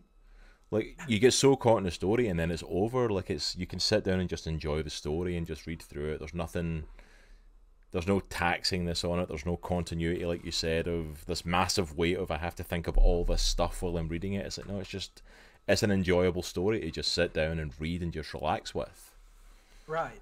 Um, what was I? Uh, I I definitely wanted a, a a less is more approach to this. Um, Mm. Like I said, I just really wanted to separate it from Villain Seeking Hero. Mhm. I just wanted a break. Yeah. Yeah, absolutely. and, and and but of course i'm still me at the end of the day like i i like i like the idea that everything you read in a in a series matters like even if it's Mhm. not at the forefront I, I'm a, I'm a guy who loves callbacks. Like I love it Yeah. when an old character who popped up, let's say in one issue, comes back like ten issues later, and you know I, I appreciate that sort of stuff. Or like w- when one adventure happened, like way down the line, you could acknowledge, yeah, this adventure happened, as Yeah. opposed to just being like, oh no, we're not gonna, we're just gonna ignore everything and just keep telling like a new story each issue. Like I, I don't, I'm not a big fan of that. So, uh, you know. You know, like there's continuity, but it's nothing where you're like, oh my god, I have to figure out the, the giant mystery of this. Or it's like, will this matter? Will this matter? Nah, like like you know, you read the whole story, you'll get it. Like, oh yeah, there's a history, but you're not going to be beating yourself over the head with like trying to figure everything out. Yeah. And I think that's the thing. I think that actually helps Midnight Western Theatre in a sense, just because of the the style of the characters. I think the the almost like looseness, like you're telling it in an episodic way. It honestly really Yeah. helps build that intrigue to the characters and build that like, you know, like everything does matter, but at the same time you can just.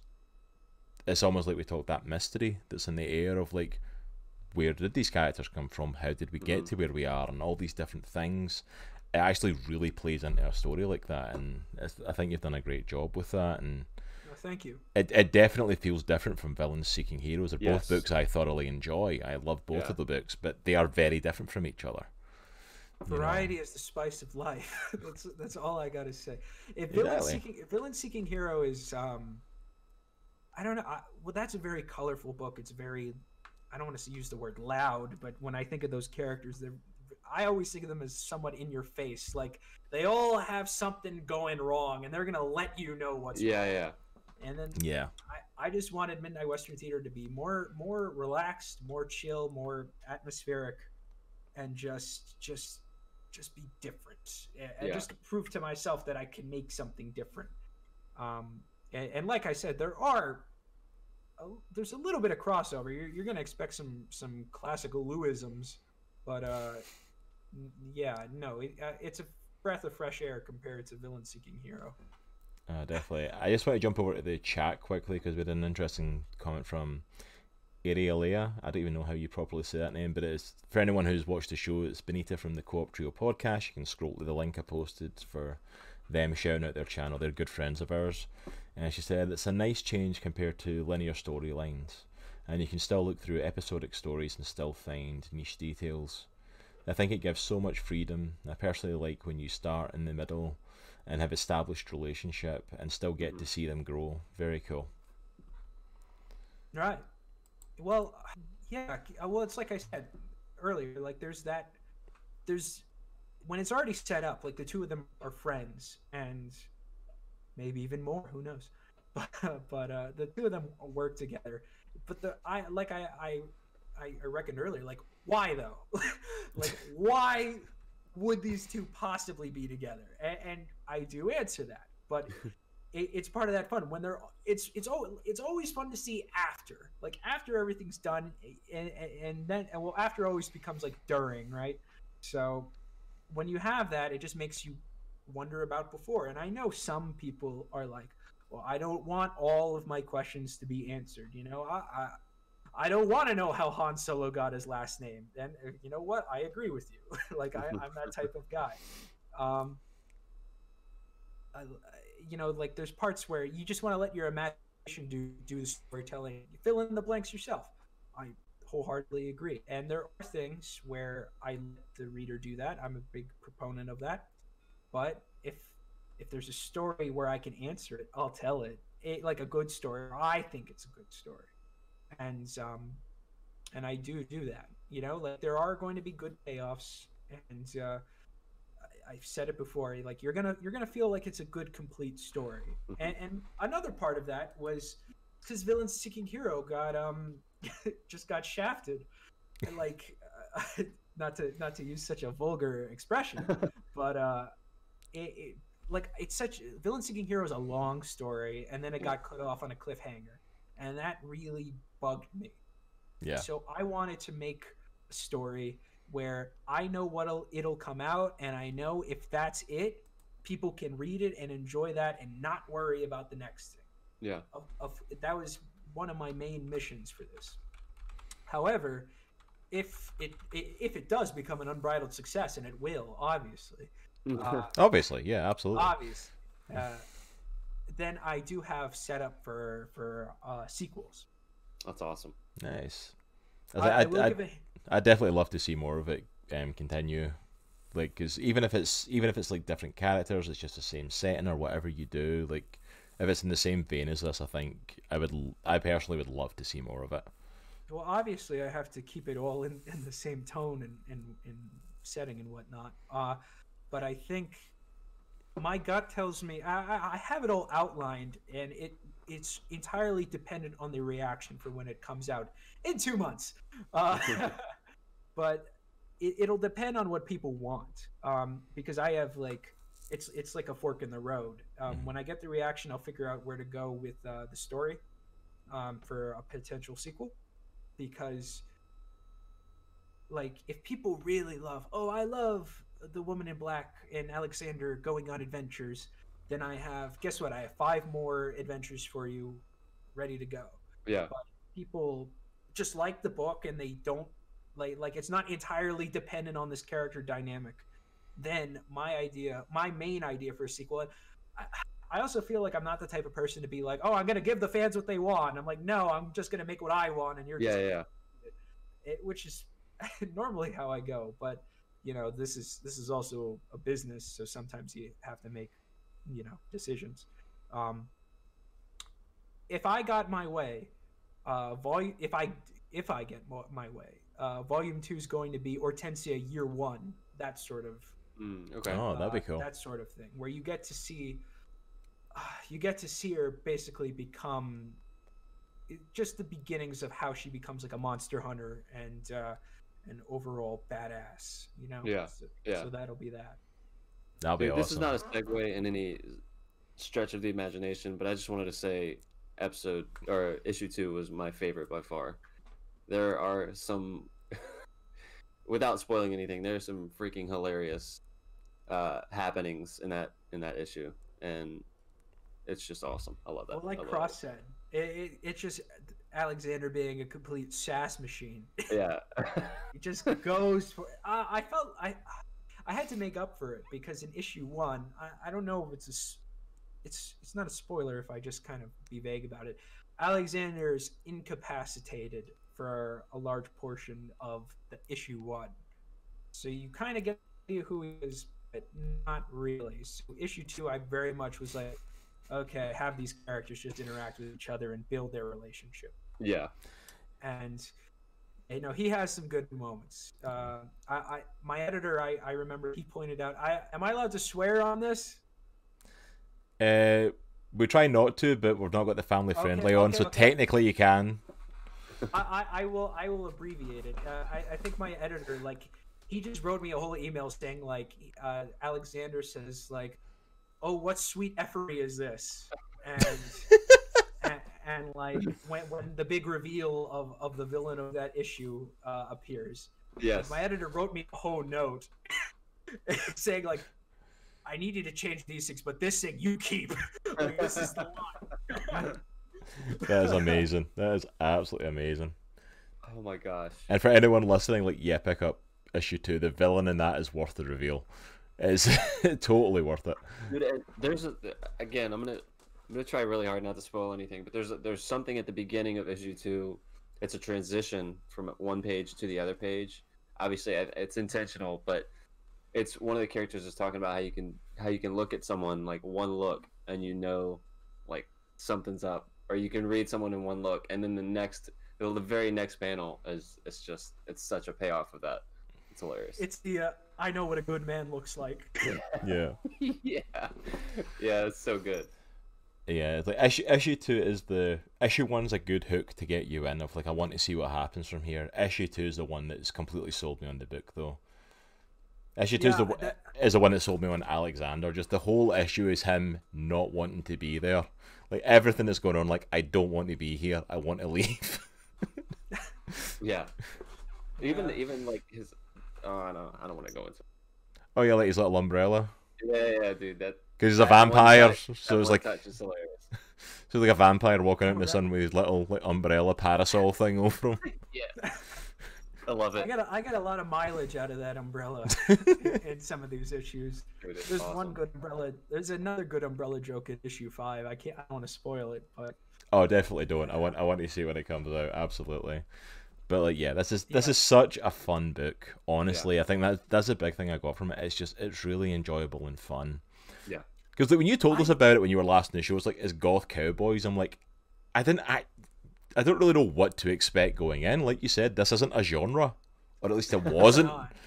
so it's like, what's actually about to happen when I read this book? And it was just so fun.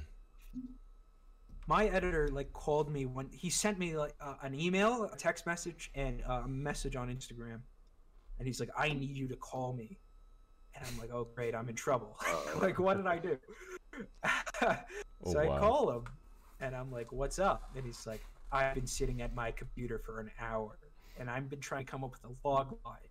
And by that, I mean like in a lot of, I guess, pitches or advertisements, you'll see like this this book or this thing is like this meets this, or like it's like Yeah. like like it's ET meets Star Wars, you know that sort of vibe for when you're trying to describe another property. Um, like like like Breaking Bad, it, it, it's Flanders from Simpsons meets Scarface, like that sort of comparison. Yeah. Like so, this guy spent an hour at his computer trying to figure out what to compare this book to.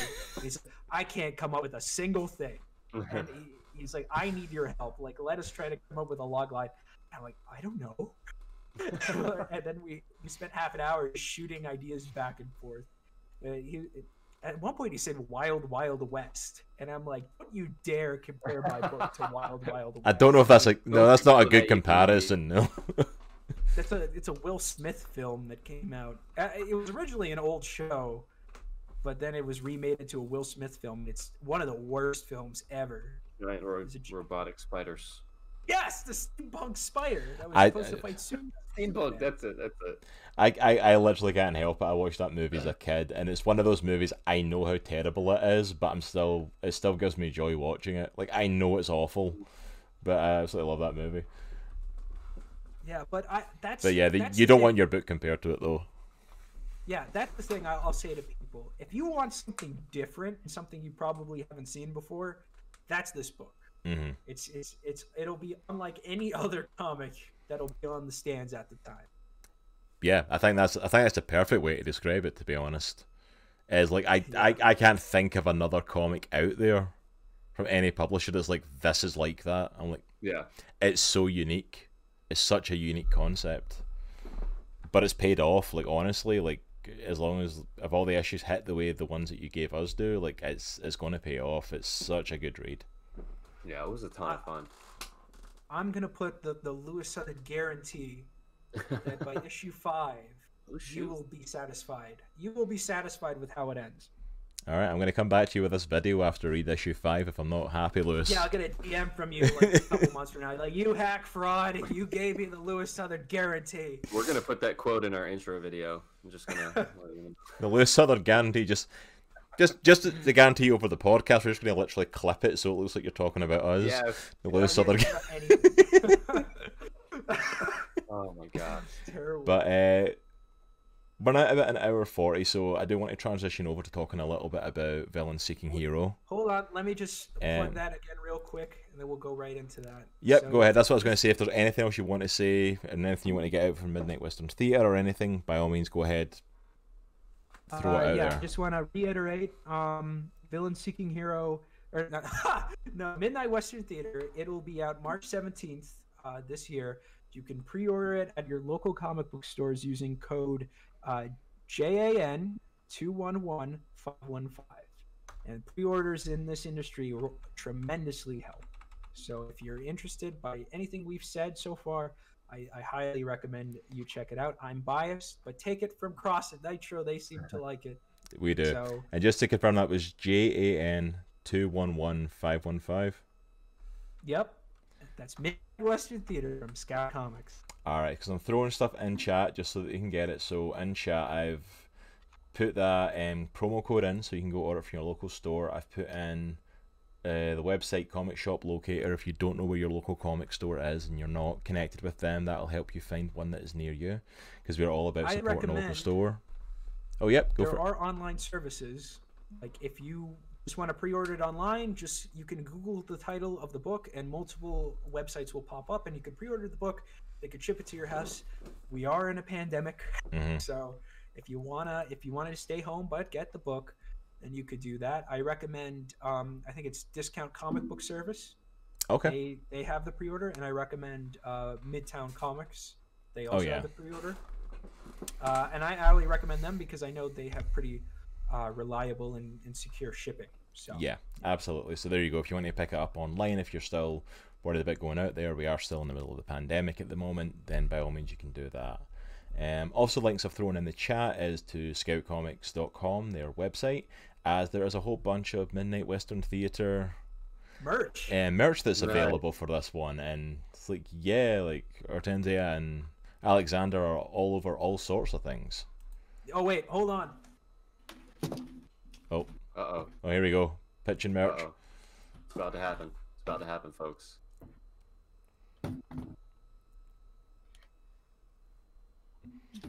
What what's your sponsor again? Gamer Grind Coffee Company. Yeah, Gamer Grind Co. Oh, yeah. what the heck?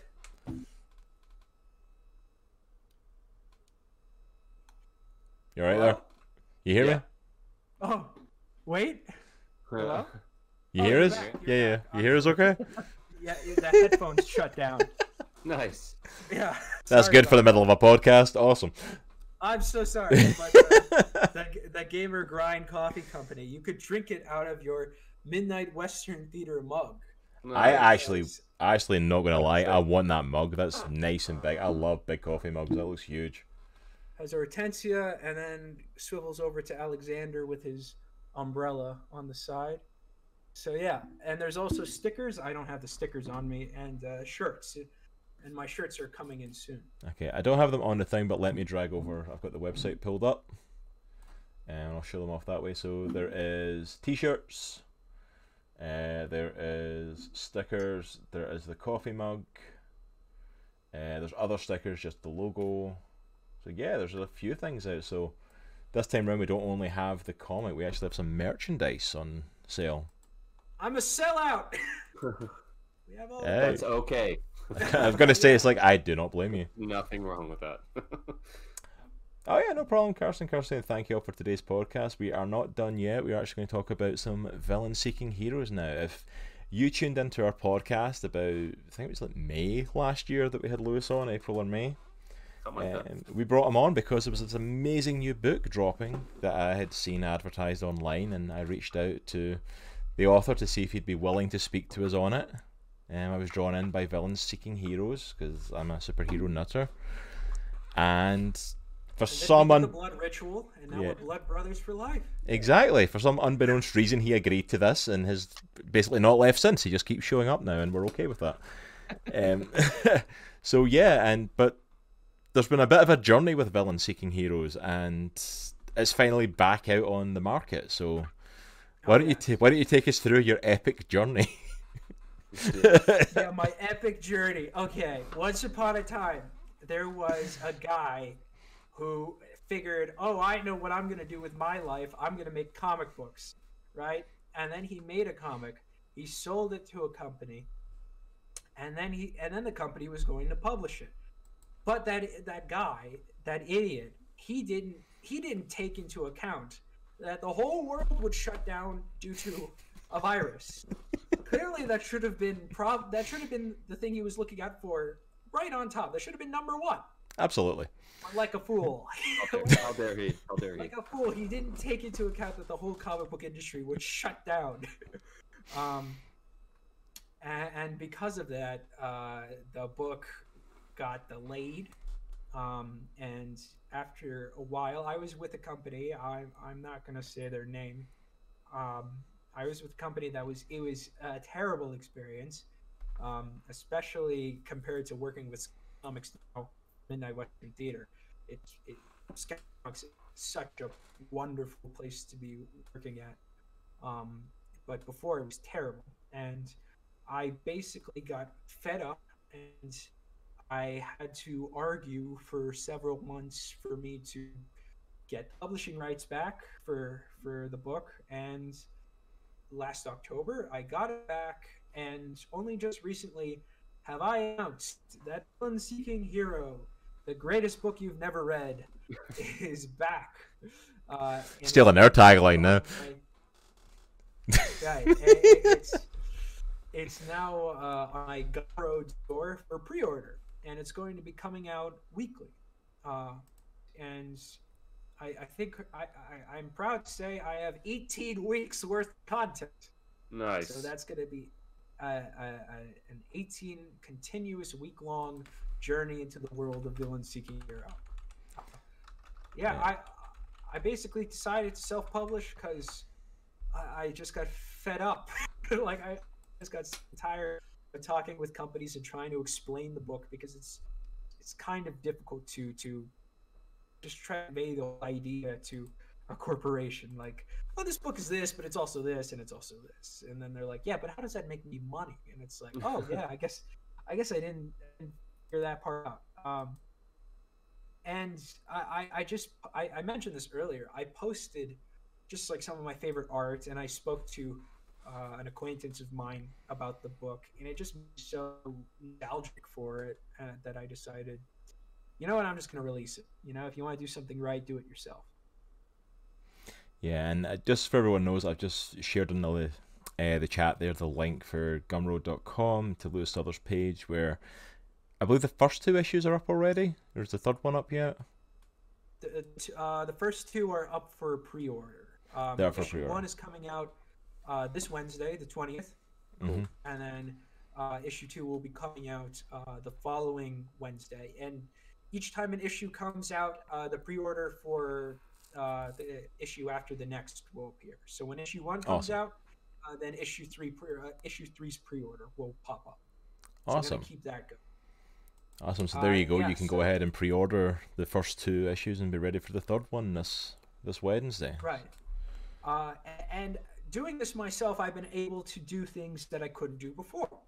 For for example, um, with Volume One, uh, it's going to include the never released issue six, the original issue six nice. that was not released by uh, by uh, by the former publisher. So I get to fit that in. So let's say you read issue uh, volume one before. Well, guess what? Here's a here's a story you've not read before, and it takes place between um, sort of the main story arc and the and the, and the second story arc, and then um, volume two will release, and that will be seven, eight, and nine, which were the four previously published issues from volume two. And then, following cliffhanger from Villain Seeking Hero, it will continue, and you will get to pay off for that story with uh, issues 10, 11, and 12. And then we're going to just keep on going, and we're going to go into volume three, uh, which I'm very excited about. Volume three is um, Man of the People. uh, and that goes into a lot of good areas for that universe. There's a lot of payoffs that have been set up so far, and you we really do get to world build a lot. So that's gonna be that's gonna be a fun experience. Awesome. I, I, I was saying to you earlier, and saying to Nitro as well. Like I am so excited that this comic's back. If for anyone who didn't watch the previous time Lewis was on, getting to speak about it, um, I'm a massive fan of Villains Seeking Hero. Like, Cross, what's the book about? what's the book about? Yeah, tell me. Tell the listeners at home what's the book about. Okay, I'm getting put in the spot here. Okay. uh, but the book Villain Seeking Hero is like I would start off. It follows along with Master Molecule, the main character along the book. See, you're testing me now. It's been a while since I've read it. I've not bought it yet off a Gumroad, um, but it's following Master Molecule, who is basically a a down in his luck supervillain who keeps being defeated. Um, Right. and I forgot the name of the organization that he works for. Uh, the Malevolence Collective of America. the Malevolence Collective of America, which is basically like the big like supervillains club in America, and he gets pulled into his boss's office and gets told that you're going to need to be put in a team. And the only people that show up are Spirit King and Nightman. And oh, what's the name of the team again? I forgot the name of the team. The Frightening Five. Frightening Five. That's it. Because like I know it's like it's Frightening Five, and there's three of them. Right. Um, and basically, it's following their journeys as he um, goes with his new team, Spirit King, who's obviously a king of the spirit world, who's a bit, Or is he? or yeah, or is he? We don't quite know. He might be, he might not. And then Nightman, Where's this that crazy. yeah, and then Nightman, who's this nigh invincible behemoth that doesn't speak. That Like is, Spirit King can talk to him. but somehow Spirit King has conversations with this guy, and is like, you don't quite know if he is speaking to him or if he's just like making this up as he goes. Um, yeah. So you want you want me to you want to pass the baton? I'll pass the baton. I think I've done pretty well since it's been a while since No, I you did. read since I read the first few issues. I've done pretty good. No, you did a fantastic job. Uh, yes. So volume one just follows the the team forming, and and something terrible happens, and they must face the greatest superheroes of this world in a in a in a bare knuckle drag out fight, and it and it goes from there. Uh, volume two, it goes into uh, Master Molecule's. Uh, I, I guess personal life. You get to meet his ex best friend, the Skull Commander. And One of my favorite characters. I love Skull Commander. He's so funny. Skull, Skull Commander is Skull Commander is just like the creepy old guy dating a girl who's way too young for him, which he which he is in, in the book. uh, and and uh, and then- and then that was the opening of Volume Two. I know that, but I don't want to spoil what happens because something big does happen. And then you get to see one side of Master Molecule's life, and then you get to see the other side. And then Yeah, definitely don't go too far into that because that was Oh, part of the big cliffhanger, which was an awesome, which I've got to say was an amazing cliffhanger for it to Yeah. end on, but it also desperately sucked as a reader that it just stopped Right. there. I know. I always feel bad about that because because that issue so many people liked because they're like, wow, like didn't I've never seen anything like that before. I, I like and it just stopped, and I'm like, oh, I hate that because I I know myself. I I hate cliffhangers too. So yeah, I thought that was such a real shame. But it's gonna go beyond the cliffhanger, and then uh, there's volume three, and volume three is they're trying to make things work. That's the way I'm going to describe it. Um, I- I'll say I'll say it's kind of I kind of always split them up at least now into like two like halves, and I guess the first half is they go on a big mission for the Malevolence Collective, and depending on what how they pull it off, it could change their their status if that makes sense.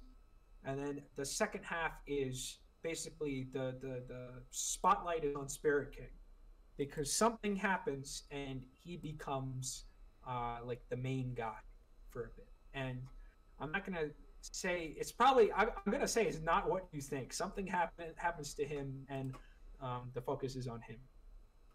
Um, but yeah, that that uh, I'm gonna say the volume titles. Um, volume one is called Everybody Hates Somebody.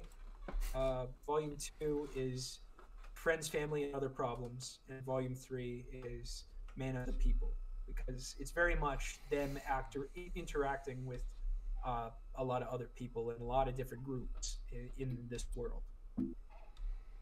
That's awesome. I'm so excited for these and for the next the next few months as it starts to come out on a weekly basis. Like if you guys have not checked out Villain Seeking Heroes, like you will thoroughly enjoy it. Like Yeah, I- it's I- a lot of fun, man. It's, it's just a fun book. There's a lot of great stuff happens in it. You will fall in love with the characters. Same with Midnight Western Theater. The characters are just or the big thing that gripped me about it. Um, Yeah. two phenomenal books, which not bad for back to back. Your first two comics, pretty much. Villain Seeking Heroes and Yeah. Midnight Western Theater. I'm like two pretty much slam dunks. Two very enjoyable titles that I'm looking forward to seeing more from. but they're different from one another. So like Oh, if you yeah. You want to have some stuff that's uh, there's a variety to it, then you can do it. If you want one, go after the one. But if you want both, even better. And you, and you know you're going to get uh, something different from it. I, I'd say get Midnight Western Theater if you just want to relax, and then get Villain Seeking Hero if you want to just freak yourself out. Yeah, yeah, I, I would highly recommend both books. I think both Nitro and I definitely put our stamps on it as worth checking out. These are amazing books, amazing series, and yeah, just thank you so much, Lewis, for not giving up on Villain Seeking Hero as well, and for fighting as hard to get to get the rights back and to get it out Yes. there, even if it's self-published. Like, thank you so much. It's awesome. Oh no, thank you. Yeah, and thank you. for wanting to read it. Yeah, and thank you for coming on the show as well and just wanting to talk about them and Yeah, just to really share with our appreciate it. audience. It's like, so yeah, the links are all still in the chat there, guys. You can go check out your local store, check out the merch for Midnight Western Theatre, as there's a good bit of merch out for that. And then obviously head over to Lewis's Gumroads page where you can pre order issues one and two of Villains Seeking Heroes. That's it. All right. That's it. And That's all anyth- she wrote. Anything else you wanted to say on them before we kind of wrap up and bring it to a close? Any other stuff? Do you want me to talk about uh, the future projects I'm working on? Yeah, if you can give a little hint. I, I didn't want to ask because I wasn't sure if you could talk anything about it, but if you want to give a little hint of what's to come, definitely. I am allowed to talk about one. Um, I the first book, superheroes. Second book, westerns. They're supernatural western. Third book, sci-fi. We're going into space, Nice. and it's called Astroverse, and it's basically my love letter and also my hate letter to all things sci-fi. We go into Uh-oh.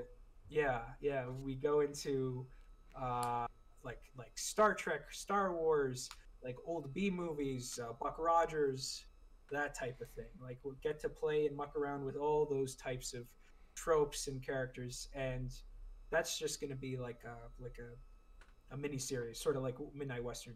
n- Yeah. Not even like Midnight Western Theater, because I want Midnight Western Theater to continue. Astroverse is just going to be like a one and done. You know, you'll read it and that's it.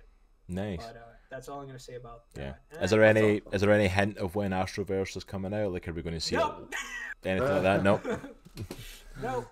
No Uh, worries. I, yeah, but in terms of what I'm currently writing, uh, I'm writing a, a noir book. That's gonna, Ooh. and when I say book, I mean like a graphic novel. I want it to just be like a nice. Really? Because your your first your first book was so good though.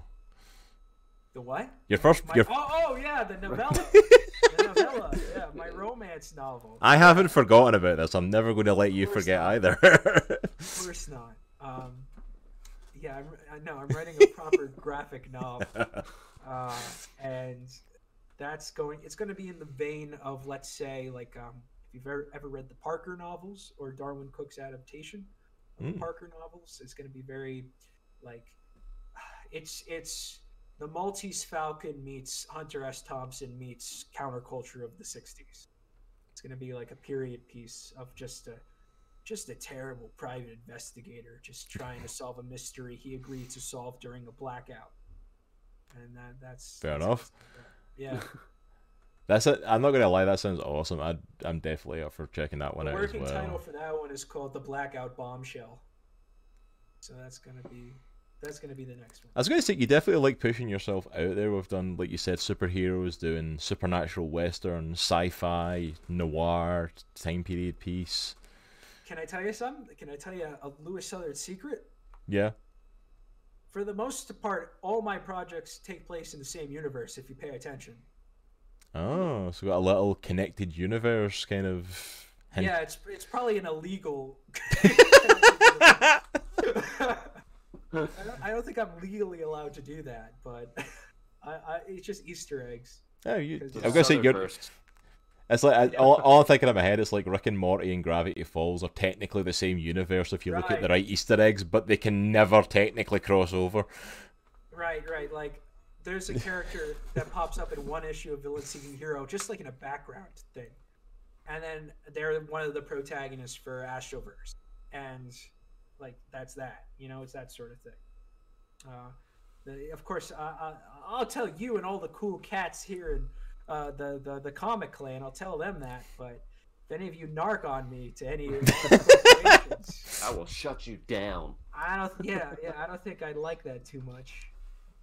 Well, I, th- I don't think we'll have any issues of us keeping it quiet, the little group that we've got here, but definitely gonna keep an eye out for those Easter eggs now, though. That should be interesting. gonna start looking more in depth at stuff now. there's a character in issue three of Midnight Western Theater that is also in Villain Seeking Hero. So that's, Hmm. that's Oh. because I had an immortal character who popped up in one issue of Villain Seeking Hero, and I needed like a mystical character for Midnight Western Theater. I'm like, oh yeah, well he, I guess he'd be alive around Yeah. that time, so I just shove him in. Okay, I need to go back and look. I need to go back and look at Villain Seeking Hero now. I've not looked at it for a while. I need to go back and I compare it now and see. Yeah, but that's that. That's all I gotta say. I guess I'll plug Hey. myself, and we're gonna wrap it up. Um, No, but that's awesome. That's a good little tidbit to end on, actually. But again, thank you so much for coming on, Lewis. This has been an absolute blast as always. Thank you for everyone that hung around for our like hour tangent before we actually started the interview. um, it's great to be back. yeah, it's good to have you back, man. Anytime you are more than welcome to come on by and talk with us, and we'll definitely have you on the show again. Um, throwing into the chat there, you can go ahead and follow Lewis on social media. I've got his Twitter account, his Instagram, his YouTube, and his own website. Right, yes. Lewis Southern Industries. It's like you you do have a website. It was on your page, so I just added it on for you. So No, you want fine. to check out Lewis' other stuff, go ahead and check it out there. Also, as well, I will reshare the links for like comics. If I can remember how to spell. I do that. I type things really fast, and like I forget how to spell things. You're That- awful at spelling. There we go. Alright, so yeah, there's a link there to find out local comic shops. As Lewis said, you can find them online. You can use the discount code for that. Um, also, check out his Gumroad for Villain Seeking Heroes and get some merch at Scout Comics for Midnight Westerns Theatre as he has merchandise for his comics now, which If is you very know exciting. Anybody, if you know anybody who loves uh, goth cowboys, then you know what to get them. Get them a mug, get them a T-shirt, get them a sticker. Now, even better is like there, no one, no one's into goth cowboys because it's not been a thing yet. This is it becoming a thing. So this is your opportunity to get people into being a fan of goth Get it on. cowboys. Bombard them with merchandise to make them fans of it. Just brainwash them. You will like it. Ah, there you go, Carson in the chat. Carson Lee saying he's followed you and he's uh, wrote down Villain Seeking Heroes to go and check it out as well. Thank you, Carson. So yeah, thank you for popping in, Carson. Carson's been popping in the last few weeks. He's been good at coming by and saying hi to us. So thank you so much for popping in. Um, so yeah, that's pretty much us for this week. Um, coming up from us this week as well. Um, I do have my second Monday night crossplay taking place tomorrow night as I delve back into Star Wars Jedi Fallen Order.